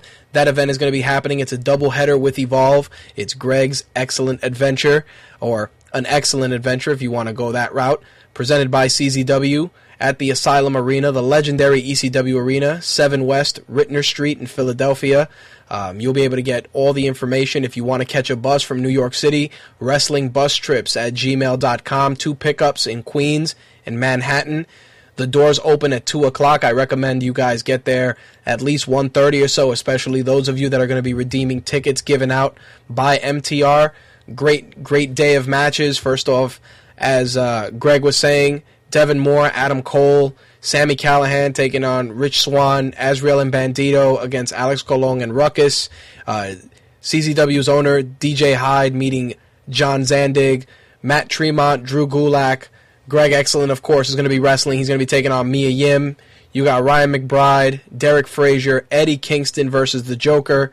Well, versus Joker, I should say. AR Fox and the Uhaa Nation will be meeting as well.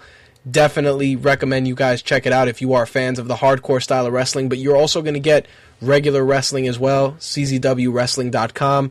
Show notes will be up later tonight with the full details. And make sure you're following My Take Radio tomorrow so you can get yourselves a set of tickets to go.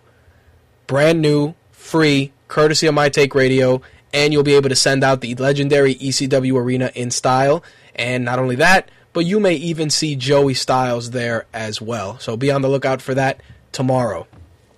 Switching gears, jumping back into Monday Night Raw. Um, we were talking about the Sheamus and Santino match. I'm just gonna skip all that and go through some of the, my thoughts on some of the other matches. Kofi Kingston and Daniel Bryan, uh, decent match.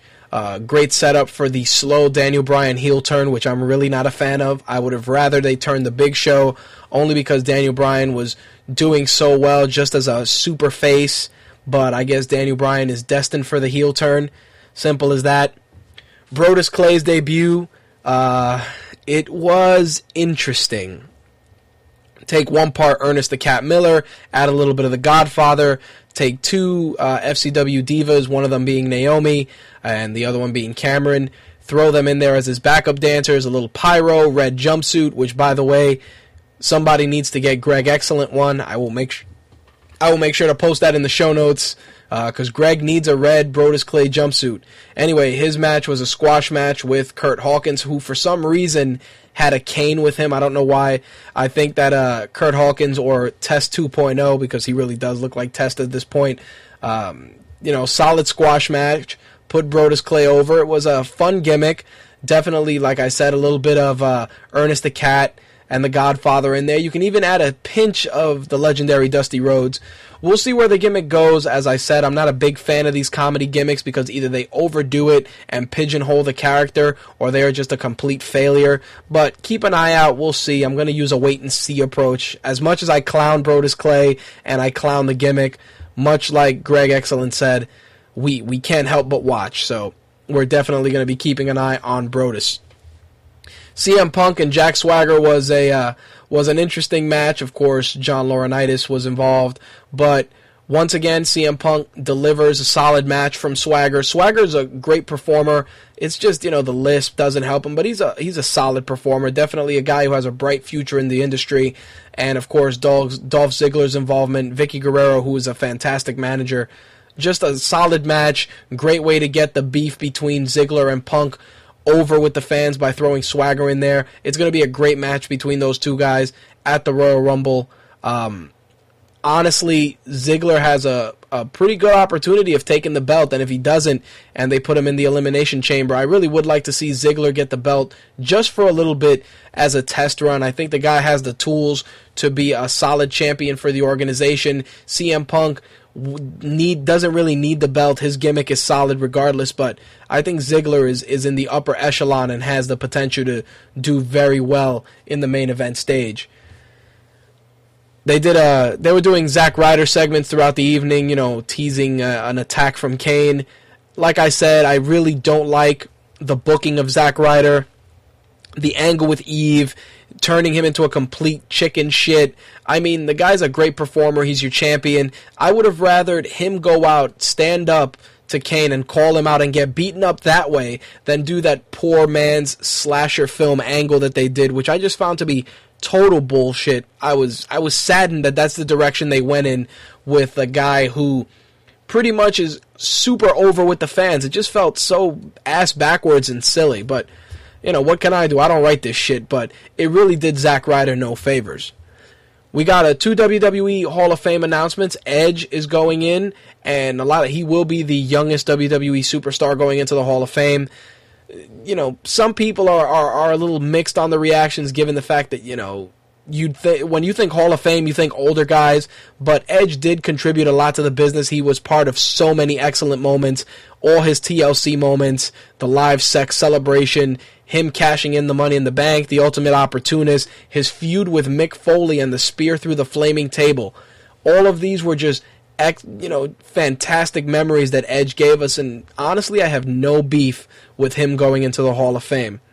Also going into the Hall of Fame this year, the Four Horsemen, the group, uh, J.J. Dillon, Arn Anderson, Ric Flair, Tully Blanchard, and Barry Windham. I'm very shocked that Ole Anderson wasn't mentioned, Paul Roma, you know those guys those are those were all guys that were affiliated with the horsemen especially ole anderson and arn anderson who at one time competed in the wwe also so seems they're going to go with jj arn rick and uh, tully and barry windham which is also interesting because obviously Ric flair is already in the hall of fame as a singles performer Ric flair is part of tna which has been causing a couple of waves on the internet so we're going to see if Ric flair shows up at the hall of fame ceremony to in with his fellow horseman members to be inducted. So Ric Flair will be one of those guys that's inducted twice. We get a shitty angle with R-Truth and Ricardo Rodriguez, who is a diamond in the rough. I always say Ricardo Rodriguez has a tremendous upside, and hopefully the WWE will see it at some point instead of just making him fodder for everybody else. Um, of course, like I said, we get the stupid Eve Torres angle. The main event with Cena and Dolph Ziggler actually was pretty good up until, of course, Kane came out, did his weird sleeper chloroform glove move on John Cena, left everybody laying. Zack Ryder is quote unquote injured after the attack by Kane. It was just a, a really weak Raw with only a few high points. Like I said, Punk and, and Swagger was okay, uh, the Hall of Fame inductions, but even Cena and Ziggler probably could have got a couple more minutes before the Kane running, but it is what it is, folks. Uh, very lackluster Raw for 2012. Moving into the other wrestling news, I did want to talk about um, WWE. Besides putting Edge into the Hall of Fame, will be releasing an Edge DVD called "You Think You Can Know Me." The Edge story. It's going to follow, of course, his life and career. That DVD will be released April 10th. You can be on the lookout for that. It will also be released on Blu-ray. As I said, the dancers that were with Brodus Clay was Naomi Knight, who you may remember from NXT with the Divas, and Cameron Lynn as well. In some other WWE news, I wanted to tell you guys that the WWE Network is not debuting April 1st. It's been said that they've pushed the debut to the fall, primarily because they didn't have an infrastructure ready for the April 1st launch date. So, as of right now, they're going to do uh, a delayed release for the network. I honestly think that it was a bit rushed to try and get the network up and running in time for WrestleMania. I figure get the pressure of WrestleMania off your back and then focus your energies on building this network. I think with the tape, the library that WWE has, and the amount of talent for original programming, it can be successful. I can guarantee you that there are tons of advertisers that would love to, you know, pitch their products on a, a specific WWE network, which I think, you know, Walmart, Target, things like that, you can do so much with the network. Not only that, but you're not at the mercy of cable providers in providing content. So we'll see what happens. I'm really pushing for the WWE network to be successful because with the tape library they have, there's so many young fans or new wrestling fans that have never seen, you know, matches with Bret Hart or Lex Luger slamming Yokozuna on the on the Intrepid, or the Mega Powers exploding, uh, Macho Man, Ricky the Dragon Steamboat's legendary match, Bam Bam Bigelow and Lawrence Taylor. These are things that a new generation of wrestling fan can only see by going on YouTube. That's really it. I think um, the fact is the network has such tremendous potential that WWE cannot afford to fail. Simple as that. Speaking of, of the WWE network and the infrastructure behind that, here's something that was crazy that I read from ESPN. Um, Michelle Steele from ESPN stated that John Cena has generated 106 million dollars in retail revenue in 2010 for the for the WWE. Here's the crazy thing about that. You got your armbands, you got your t-shirts, your DVDs, etc., etc., and now you also have all the anti-Cena shirts. So think about this. One man has generated 106 million dollars in 2010. That's that's insane. Compounded with the fact that like I said, this was before they started capitalizing on the on the audience disliking him. So I can guarantee you that this number of 106 million is probably going to be doubled this year with the type of revenue that they're generating at Cena's expense. I think in terms of marketability, John Cena has a tremendous upside. His gimmick, stale at the moment, yes, he is a modern day Hulk Hogan, but his connection with children and with young fans is, you know, it's unparalleled and the guy deserves all the kudos that he gets. $106 million just from his merchandise alone. Amazing. In something that I'm sure is going to stir up a lot of rumors, Triple H showed up at the New York Giants practice um, earlier this week, and um, you know some pictures were put on Twitter, and rumors are running rampant that Triple H was there meeting with officials to possibly hold a WrestleMania at the MetLife Stadium in Jersey as of right now, the the Dallas, Texas, uh, the Texas Stadium is rumored to be getting WrestleMania 29, but it is not official yet.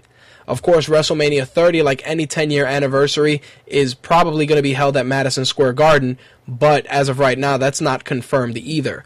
My big concern with them doing WrestleMania at the MetLife Stadium is that it is an open air stadium with no roof. So you run the risk of it being cold in April and that impeding the performances of certain athletes. So we'll see how that pans out, but we may actually see an open air WrestleMania in Jersey. Who knows?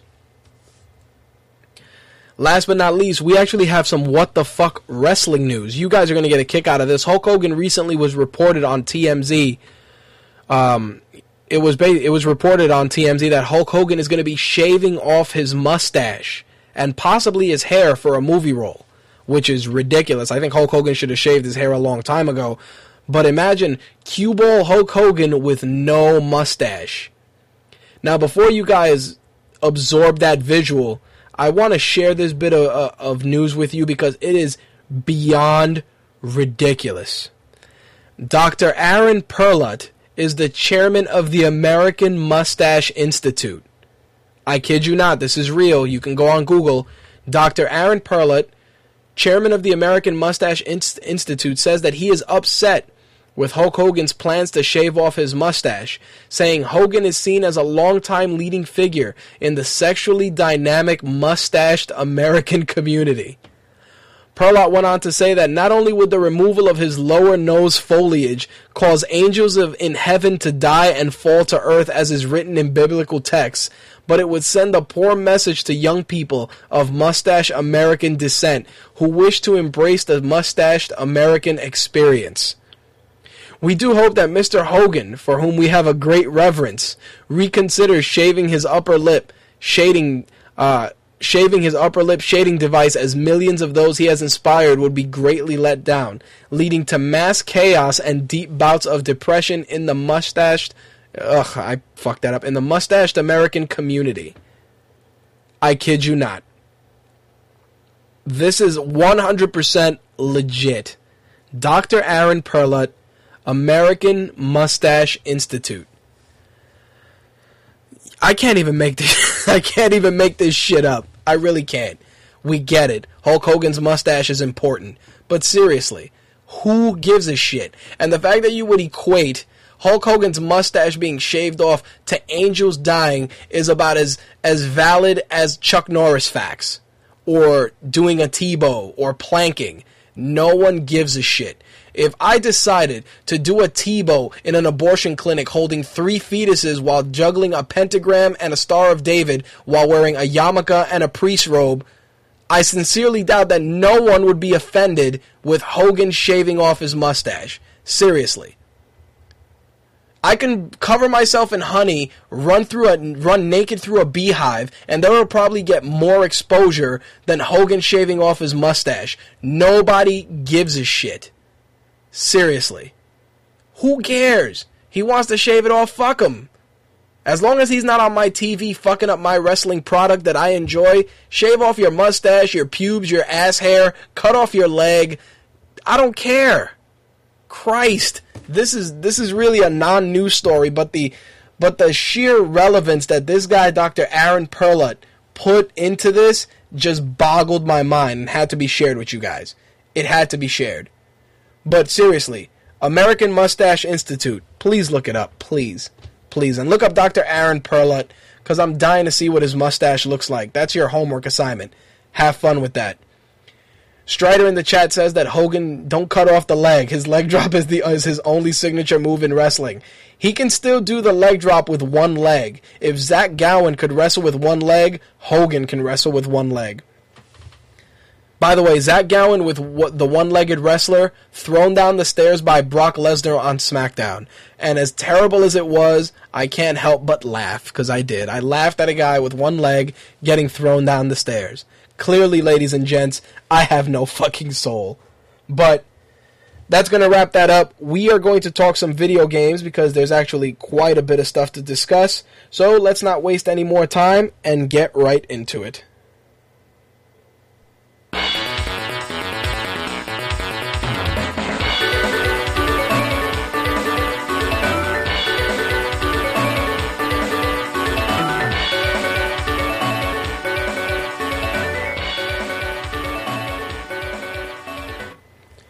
All right.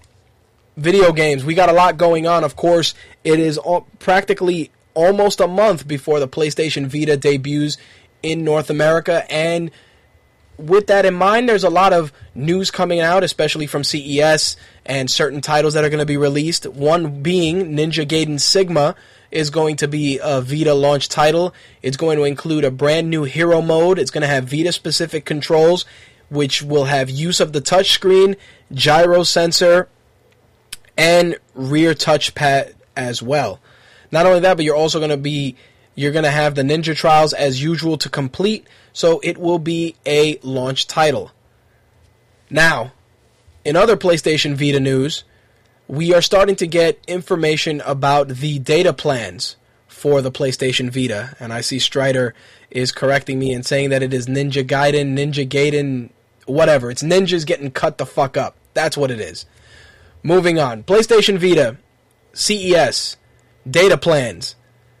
Let's talk about it. Obviously, you can buy the console with Wi-Fi connection, with Wi-Fi use available, and no data plan. But where's the fun in that? It seems that now AT&T has announced the pricing for two plans that you can use with the PlayStation Vita. The first one will be a 250 megabyte cap for $14.99 a month. In addition to that, there's also a 2 gig cap for $25 a month. Neither plan requires a contract. In addition, Kaz has already gone on record as saying that the PlayStation Vita has sold over 500,000 units in Japan since launch. Debuting on the Vita, you will also get Netflix, and Europe will also be getting Netflix on day one. Also debuting will be the Music Unlimited service couple of things I have to address with that. A lot of people have been griping about the data caps on the Vita, but looking at it rationally, you can get Wi Fi access pretty much everywhere you go Starbucks, McDonald's, uh, certain stores, uh, fast food places, shopping centers, libraries. The, the amount of Wi Fi available is not what it used to be. There's even rumors for us here in New York that we may be getting Wi Fi on our railway system, the Long Island Railroad. But besides that, for those people that are familiar with the iPad, these prices aren't, they're nothing short of what the iPad is running. The iPad for using the 3G data is r- going to run you $25 a month. I believe the cap is 2 gigs as well. I've never really needed to use it on mine because there's always Wi-Fi where I go, and most times it's Starbucks. But you're going to be so involved with the games that you're really not gonna go through two gigs of data unless you're downloading a ton of shit, looking at pornography, streaming video. I think two gigs, $25 is enough. And if they're smart, they'll do what they did with the iPad where you can pay the 25 bucks and you don't have to continuously renew it every month. You can use it for one month, try it out. If you don't like it, you could just use the Wi-Fi.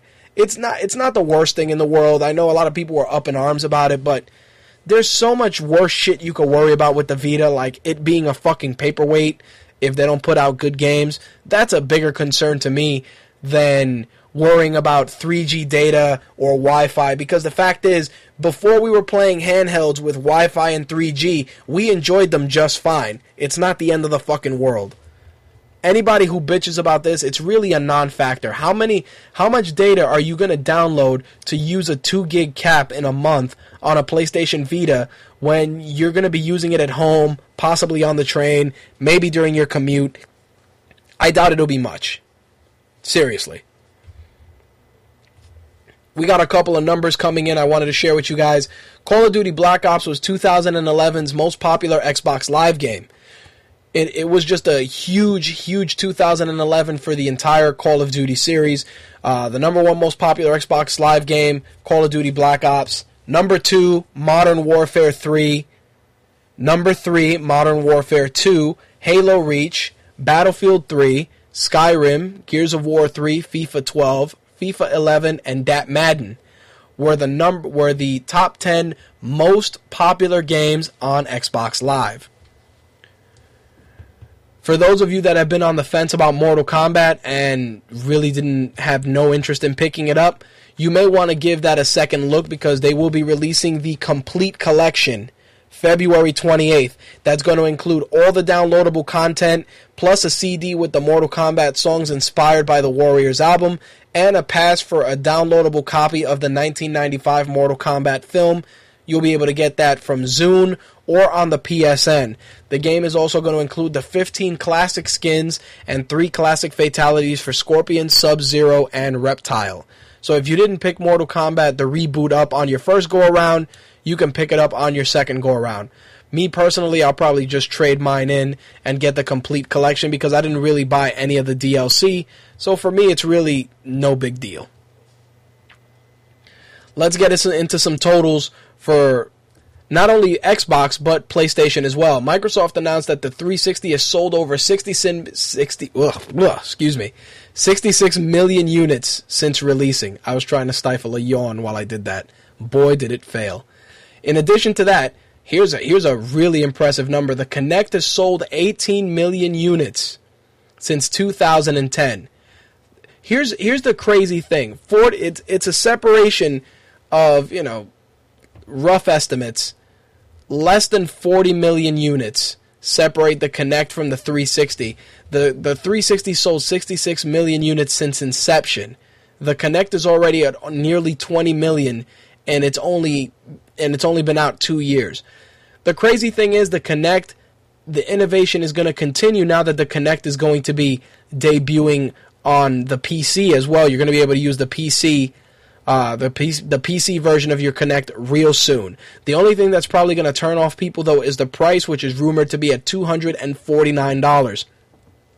I guarantee you that somebody's going to find a way to do some sort of porn application with the Kinect. What it is, I don't know, but people are fucked up, and using it on the computer is just begging for problems. On the Sony side of things, PlayStation uh, Sony had to tout their own numbers as well. PlayStation 3 sold 3.9 million units during the holiday season. 1.7 million units of the PlayStation Move were sold.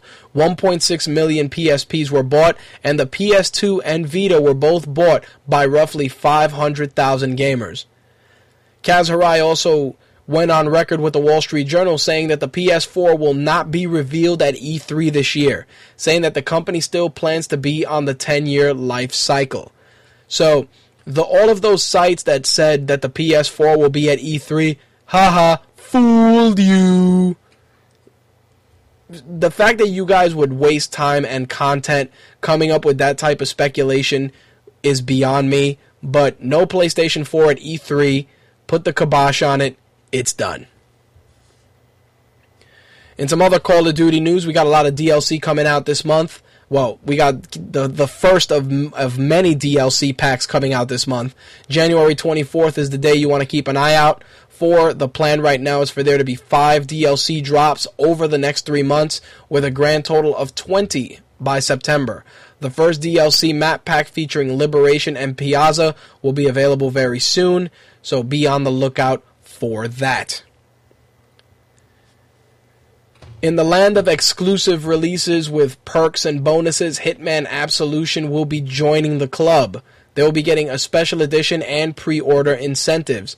In a conversation with Joystiq, producer Hakan Abrak said that both editions are, av- are going to be available, but he did not state which one was going to be the one making its way to retailers. As of right now, he stated that they will not be talking about special editions, but definitely there is a special edition in existence honestly, in my opinion, special editions are losing their luster because they're being abused constantly by publishers. Seriously, what what kind of special edition are you going to do with it with Hitman Absolution? Unless you're giving me a gun or a garrote wire, I don't want shit else. So keep your special editions and shove them up your ass. Next up, Silent Hill is getting the HD collection treatment. Silent Hill Downpour and Silent Hill Book of Memories will be released in the month of March for the PlayStation 3 and probably Xbox 360 as well. Now, the big one NPD numbers for the month of December. Much like I've discussed in previous episodes, I always said that the measuring stick for the for the entire year is going to be encompassed in the in the NPD numbers for December. And the reason I say that is because a lot of titles came out during that during that really extreme period where you had six titles launching in the same month and people were concerned about being broke. Well, here's the end result. The NPD reports that 3.9 billion was made off of hardware, software, and accessories in the month of December. However, in 2010, the game industry made 5.7 mil- 5.7 billion dollars. So there's a serious drop off there. In addition to that, out of the 300 uh, the 3.9 billion that was sold, 2.4 billion was just software. As expected, Modern Warfare 3 is the number 1 game. And also Just Dance pushed Skyrim out of second place. Also, three big games dropped in November, which we all know was Uncharted, Saints Row the Third, and Skyward Sword. But the funny thing is, looking at the list for December, you wouldn't know it. Let's break it down. The number one game, Call of Duty Modern Warfare 3, 360, PS3, Wii, and PC. Number two, Just Dance 3. Number three was Skyrim. Number four, Mario Kart 7. Number five, Battlefield 3. Number 6, Madden NFL 12. Number 7, Assassin's Creed Revelations. Number 8, NBA 2K12. Number 9, Super Mario 3D Land. And number 10, Arkham City. It's ridiculous that in the month of December, as as as much as they tried to get rid of it on Black Friday, Uncharted 3 did not make a dent. Neither did Saints Row or The Legend of Zelda it's it's very interesting the the NPD numbers for the month of December, considering that these were all heavily discounted titles going into the holiday season. I'm very, very, very shocked that Saints, uh, un, um, not Uncharted or Saints Row, but Skyward Sword was nowhere on this list. Yet Mario Kart and Super Mario 3D Land were, which continues to reinforce what I've said that good first party titles will help sell 3DS units. It's as simple as that. All right, folks, I'm going to take a quick commercial break. Well, actually, no, I'm not going to take a commercial break. Let's just get right into movies with this. When Gotham is ashes, you have my permission to die.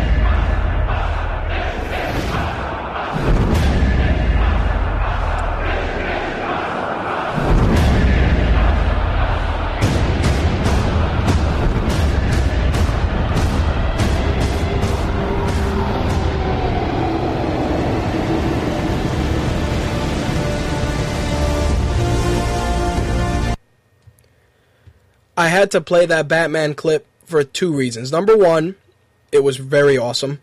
Number two, there's been a lot of there there have been a lot of rumors saying that Bane's voice was being changed because people did not understand him. For those of you that are in the chat that heard that, please let me know if you understood what Bane said because honestly, I think it's a non-issue. I understood what he said perfectly, but obviously that seems to be a big gripe, especially on Twitter. But um let's get right into the movie news. Last week, I was super elated to report that the Akira Whitewash project was shut down by Warner Brothers for more script work. But it seems that the studio is taking another look at the script and has decided to involve Jonah Nolan and Michael Green as potential writers for the for the script for well for rewrite uh, script. Ugh, wow, I'm getting super exhausted. Uh, Jonah Nolan and Michael Green as potentials for ironing out the, the issues with the script. Jonah Nolan, as you know, is involved in The Dark Knight and The Dark Knight Rises. Michael Green was involved in the Green Lantern film.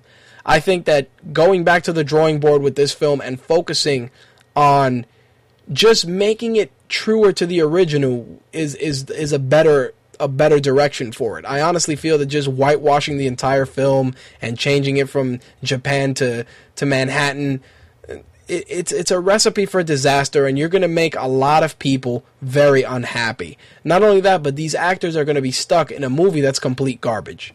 Simple as that. A couple of months back, I said that Angelina Jolie was working on a revisionist take on the Sleeping Beauty story uh, titled Maleficent. Uh, the script was written by Linda Woolverton, and of course, Angelina Jolie will be playing Maleficent. It seems that Robert Stromberg has been selected to direct the film. Here's the here's the catch, though. Robert Stromberg has never directed before. His screen credits only include production designer on Avatar and Alice in Wonderland. So take so check this out. This guy's never directed shit, but he's gonna be the director for a revisionist story of Sleeping Beauty with Angelina Jolie, and we're all supposed to think that this movie is gonna be awesome. I highly doubt it. But in a bit, I don't even want to call this what the fuck movie news. This is just weird news. Warner Brothers is hoping to get Tim Burton to direct and Robert Downey Jr. to star in the upcoming live adaptation of Pinocchio. Get this, Robert Downey Jr. is going to play Geppetto, which of course is the woodcarver that creates Pinocchio. The new version would feature Geppetto going on a quest to reunite with his marionette. I kid you not, folks. Tim Burton directing, Robert Downey Jr. as Geppetto. The only thing I can hope is that Justin Bieber plays Pinocchio. Really? You're gonna do a dark? Because as, as soon as you tell me Tim Burton, it's automatically a dark film.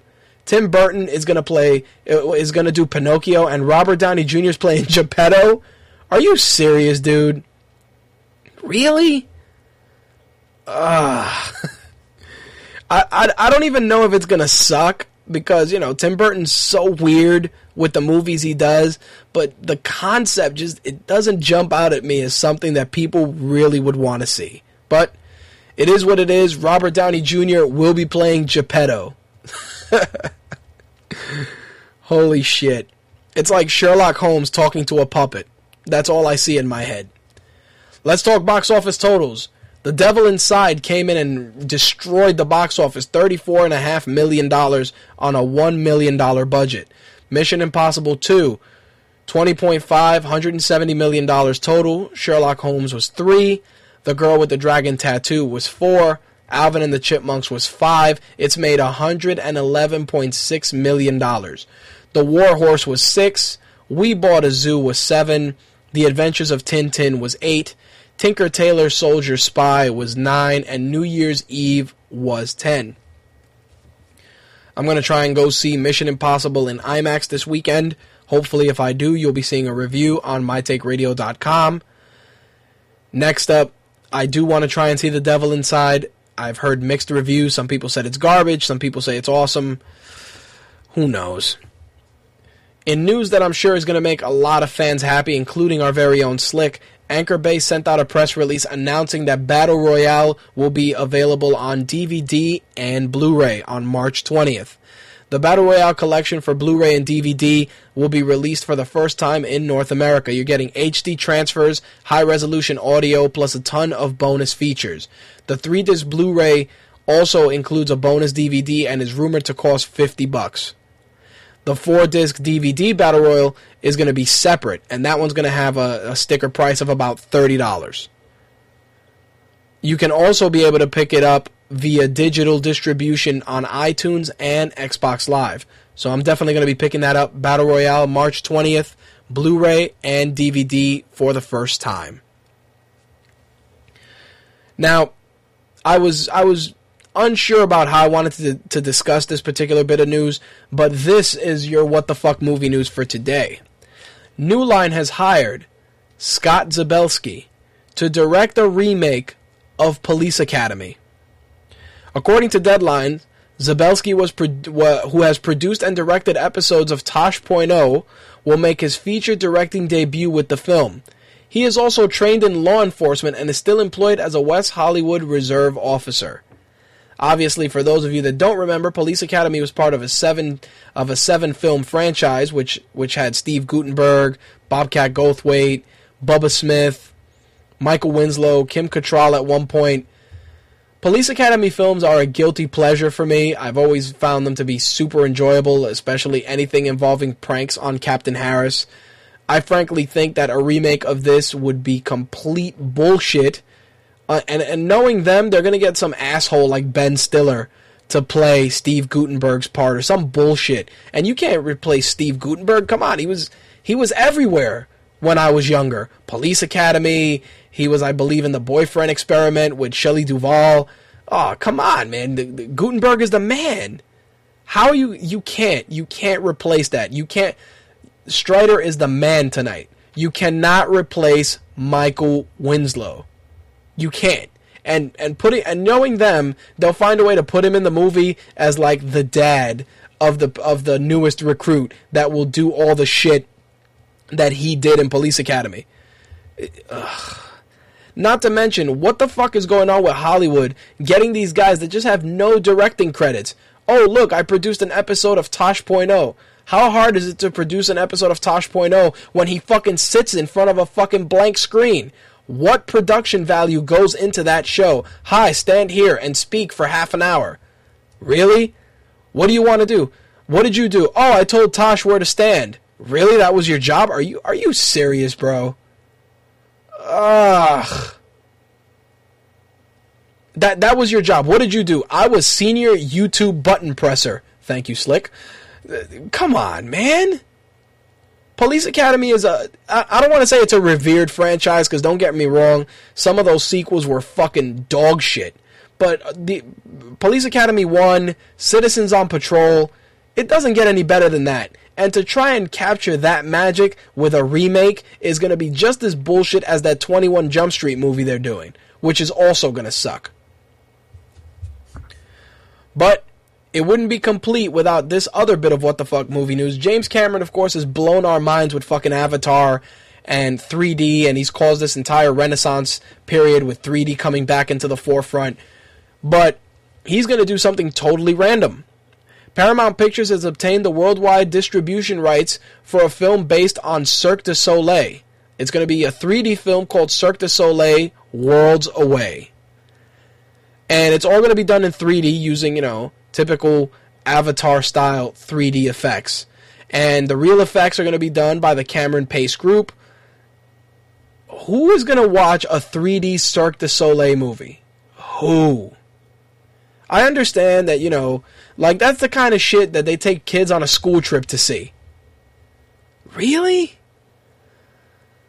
Uh, yes, ladies and gentlemen. And you know what the best part is? That'll be coming out in theaters this year. But it keeps the the what the fuck movie news keep rolling because it is rumored that Jim Carrey is in talks to do a sequel to Bruce Almighty. As of right now, nothing is official with Carrey at this time, but Jared Paul and Andrew Mogel have reportedly signed on to write the script. So yes, Bruce Almighty will be returning to the silver screen. In some movie slash TV news, Goodfellas is going to be getting the small screen treatment. AMC is currently developing a television series based on Goodfellas, which we all know was about wise mob wise guy Henry Hill. Um, I don't know. I, I don't have an issue with this. I think AMC does fantastic programming right up there with FX. But a Goodfellas TV series at this point is the equivalent of watching the fucking Sopranos, because that's more or less what it is. But they're going to try their hand at it. So Scorsese's classic Goodfellas, AMC, small screen. Be on the lookout for it. Next up, Tim Burton in the news again this week. Seems that he gave MTV News an update on a follow up to Beetlejuice, saying that Seth Grahame-Smith, who is doing Abraham Lincoln Vampire Hunter, is working on it. He went on to say that, yes, I love the character and Michael is so great in it. I always think about how great and fun that character was. So I said to Seth, if you have some idea about it, go for it, and then I'll look at it freshly. In the past, I tried some things, but that was way back when. He seemed really excited about it. So there you have it, folks. As of right now, Tim Burton is working on bringing Dark Shadows to the silver screen with Johnny Depp. So, of course, his energies are focused on that. But we may be seeing another Beetlejuice film in the future. And to close things out, another another bit of sequel news. Grown Ups is getting a sequel. Grown Ups 2 has a release date of July 12th, 2013. Fred Wolf, the original writer, is in current negotiations to write the sequel.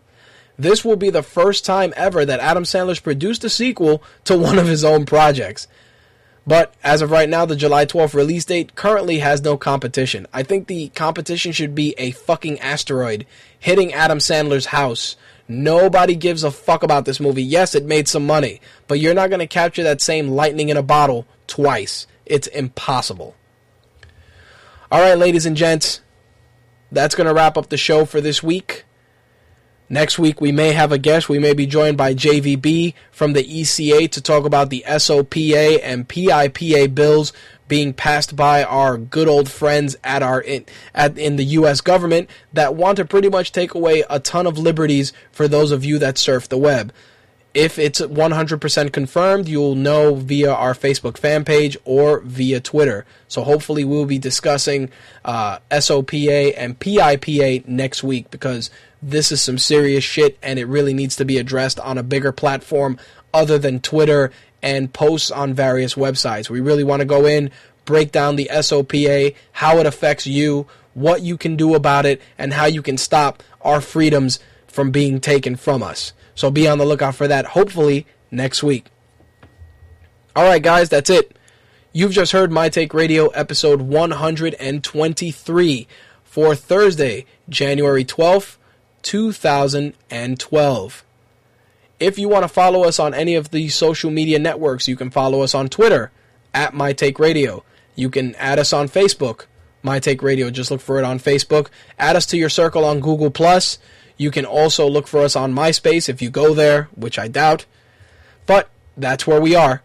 You can also ask us questions, formspring.me forward slash My Take Radio.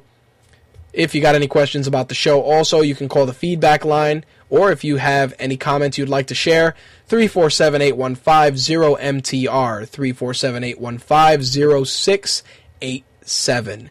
Please remember if you do not want your voicemails played on air to specify that during the recording. My Take Radio is available in app format in the Android Marketplace and the iTunes Store. It will run you $1.99, cheaper than a cup of coffee. You can also listen to MTR on Stitcher, Blog Talk Radio, iTunes, the Zune Marketplace, Blueberry, Miro, and also simulcasting live via Mixlr. If you want to help out and support MTR, please check out our Amazon shop. All the stuff we review, talk about, and are fans of on the show, you can purchase through our store with the reliable service of Amazon, and proceeds will go to help MTR. Everything is handled by Amazon. It's just recommended by us. So head over to mytakeradio.com, click the Amazon link, and you'll be able to help us out and help MTR grow. If you want to pick up an MTR t shirt, you can go to the MTR t shirt link and pick up a couple of t shirts or a hoodie there as well. Hopefully, we'll have some new designs for that. A couple of artists that I've talked to are in school, out of school, handling some personal issues, but we're going to try and work on giving you guys some different designs in the near future. Please make sure to check out My Take Radio on Twitter tomorrow as we give out two sets of tickets for Combat Zone Wrestling. They will be doing their show Jul- uh, July January 14th at the ECW Arena. The bell time for that will be 2:30. I recommend you get there by at least 1:30. Help CZW send off the legendary ECW Arena. Great matches on tap, including our very own guest from tonight, Greg Excellent, meeting Mia Yim. Also, Sami Callihan will be defending his junior heavyweight championship against uh, Rich Swann, and the CZW heavyweight champion Devon Moore will defend his belt against Adam Cole. Tag team titles are on the line with Azrieal and Bandido Jr. against Blackouts Alex Colon and Ruckus. DJ Hyde, current CZW owner, will meet the former CZW boss John Zandig as well, plus the host of other matches. CZWrestling.com is where you go for that. Follow My Take Radio on Twitter, and you will have the opportunity to win two tickets to the CZW event at the legendary ECW Arena, January tw- ugh, January 14th. I need a nap. Bell time 2:30. All right, guys, time to get out of here. I will see you guys next week, and hopefully, like I said, we'll be talking with uh, JVB from the ECA about SOPA and PIPA. All right, take us out of here. I'm rich, biatch! I think for tonight's outro music, we are going to go with the Super Mario Bros. 3 Pipes remix, available at ocremix.org.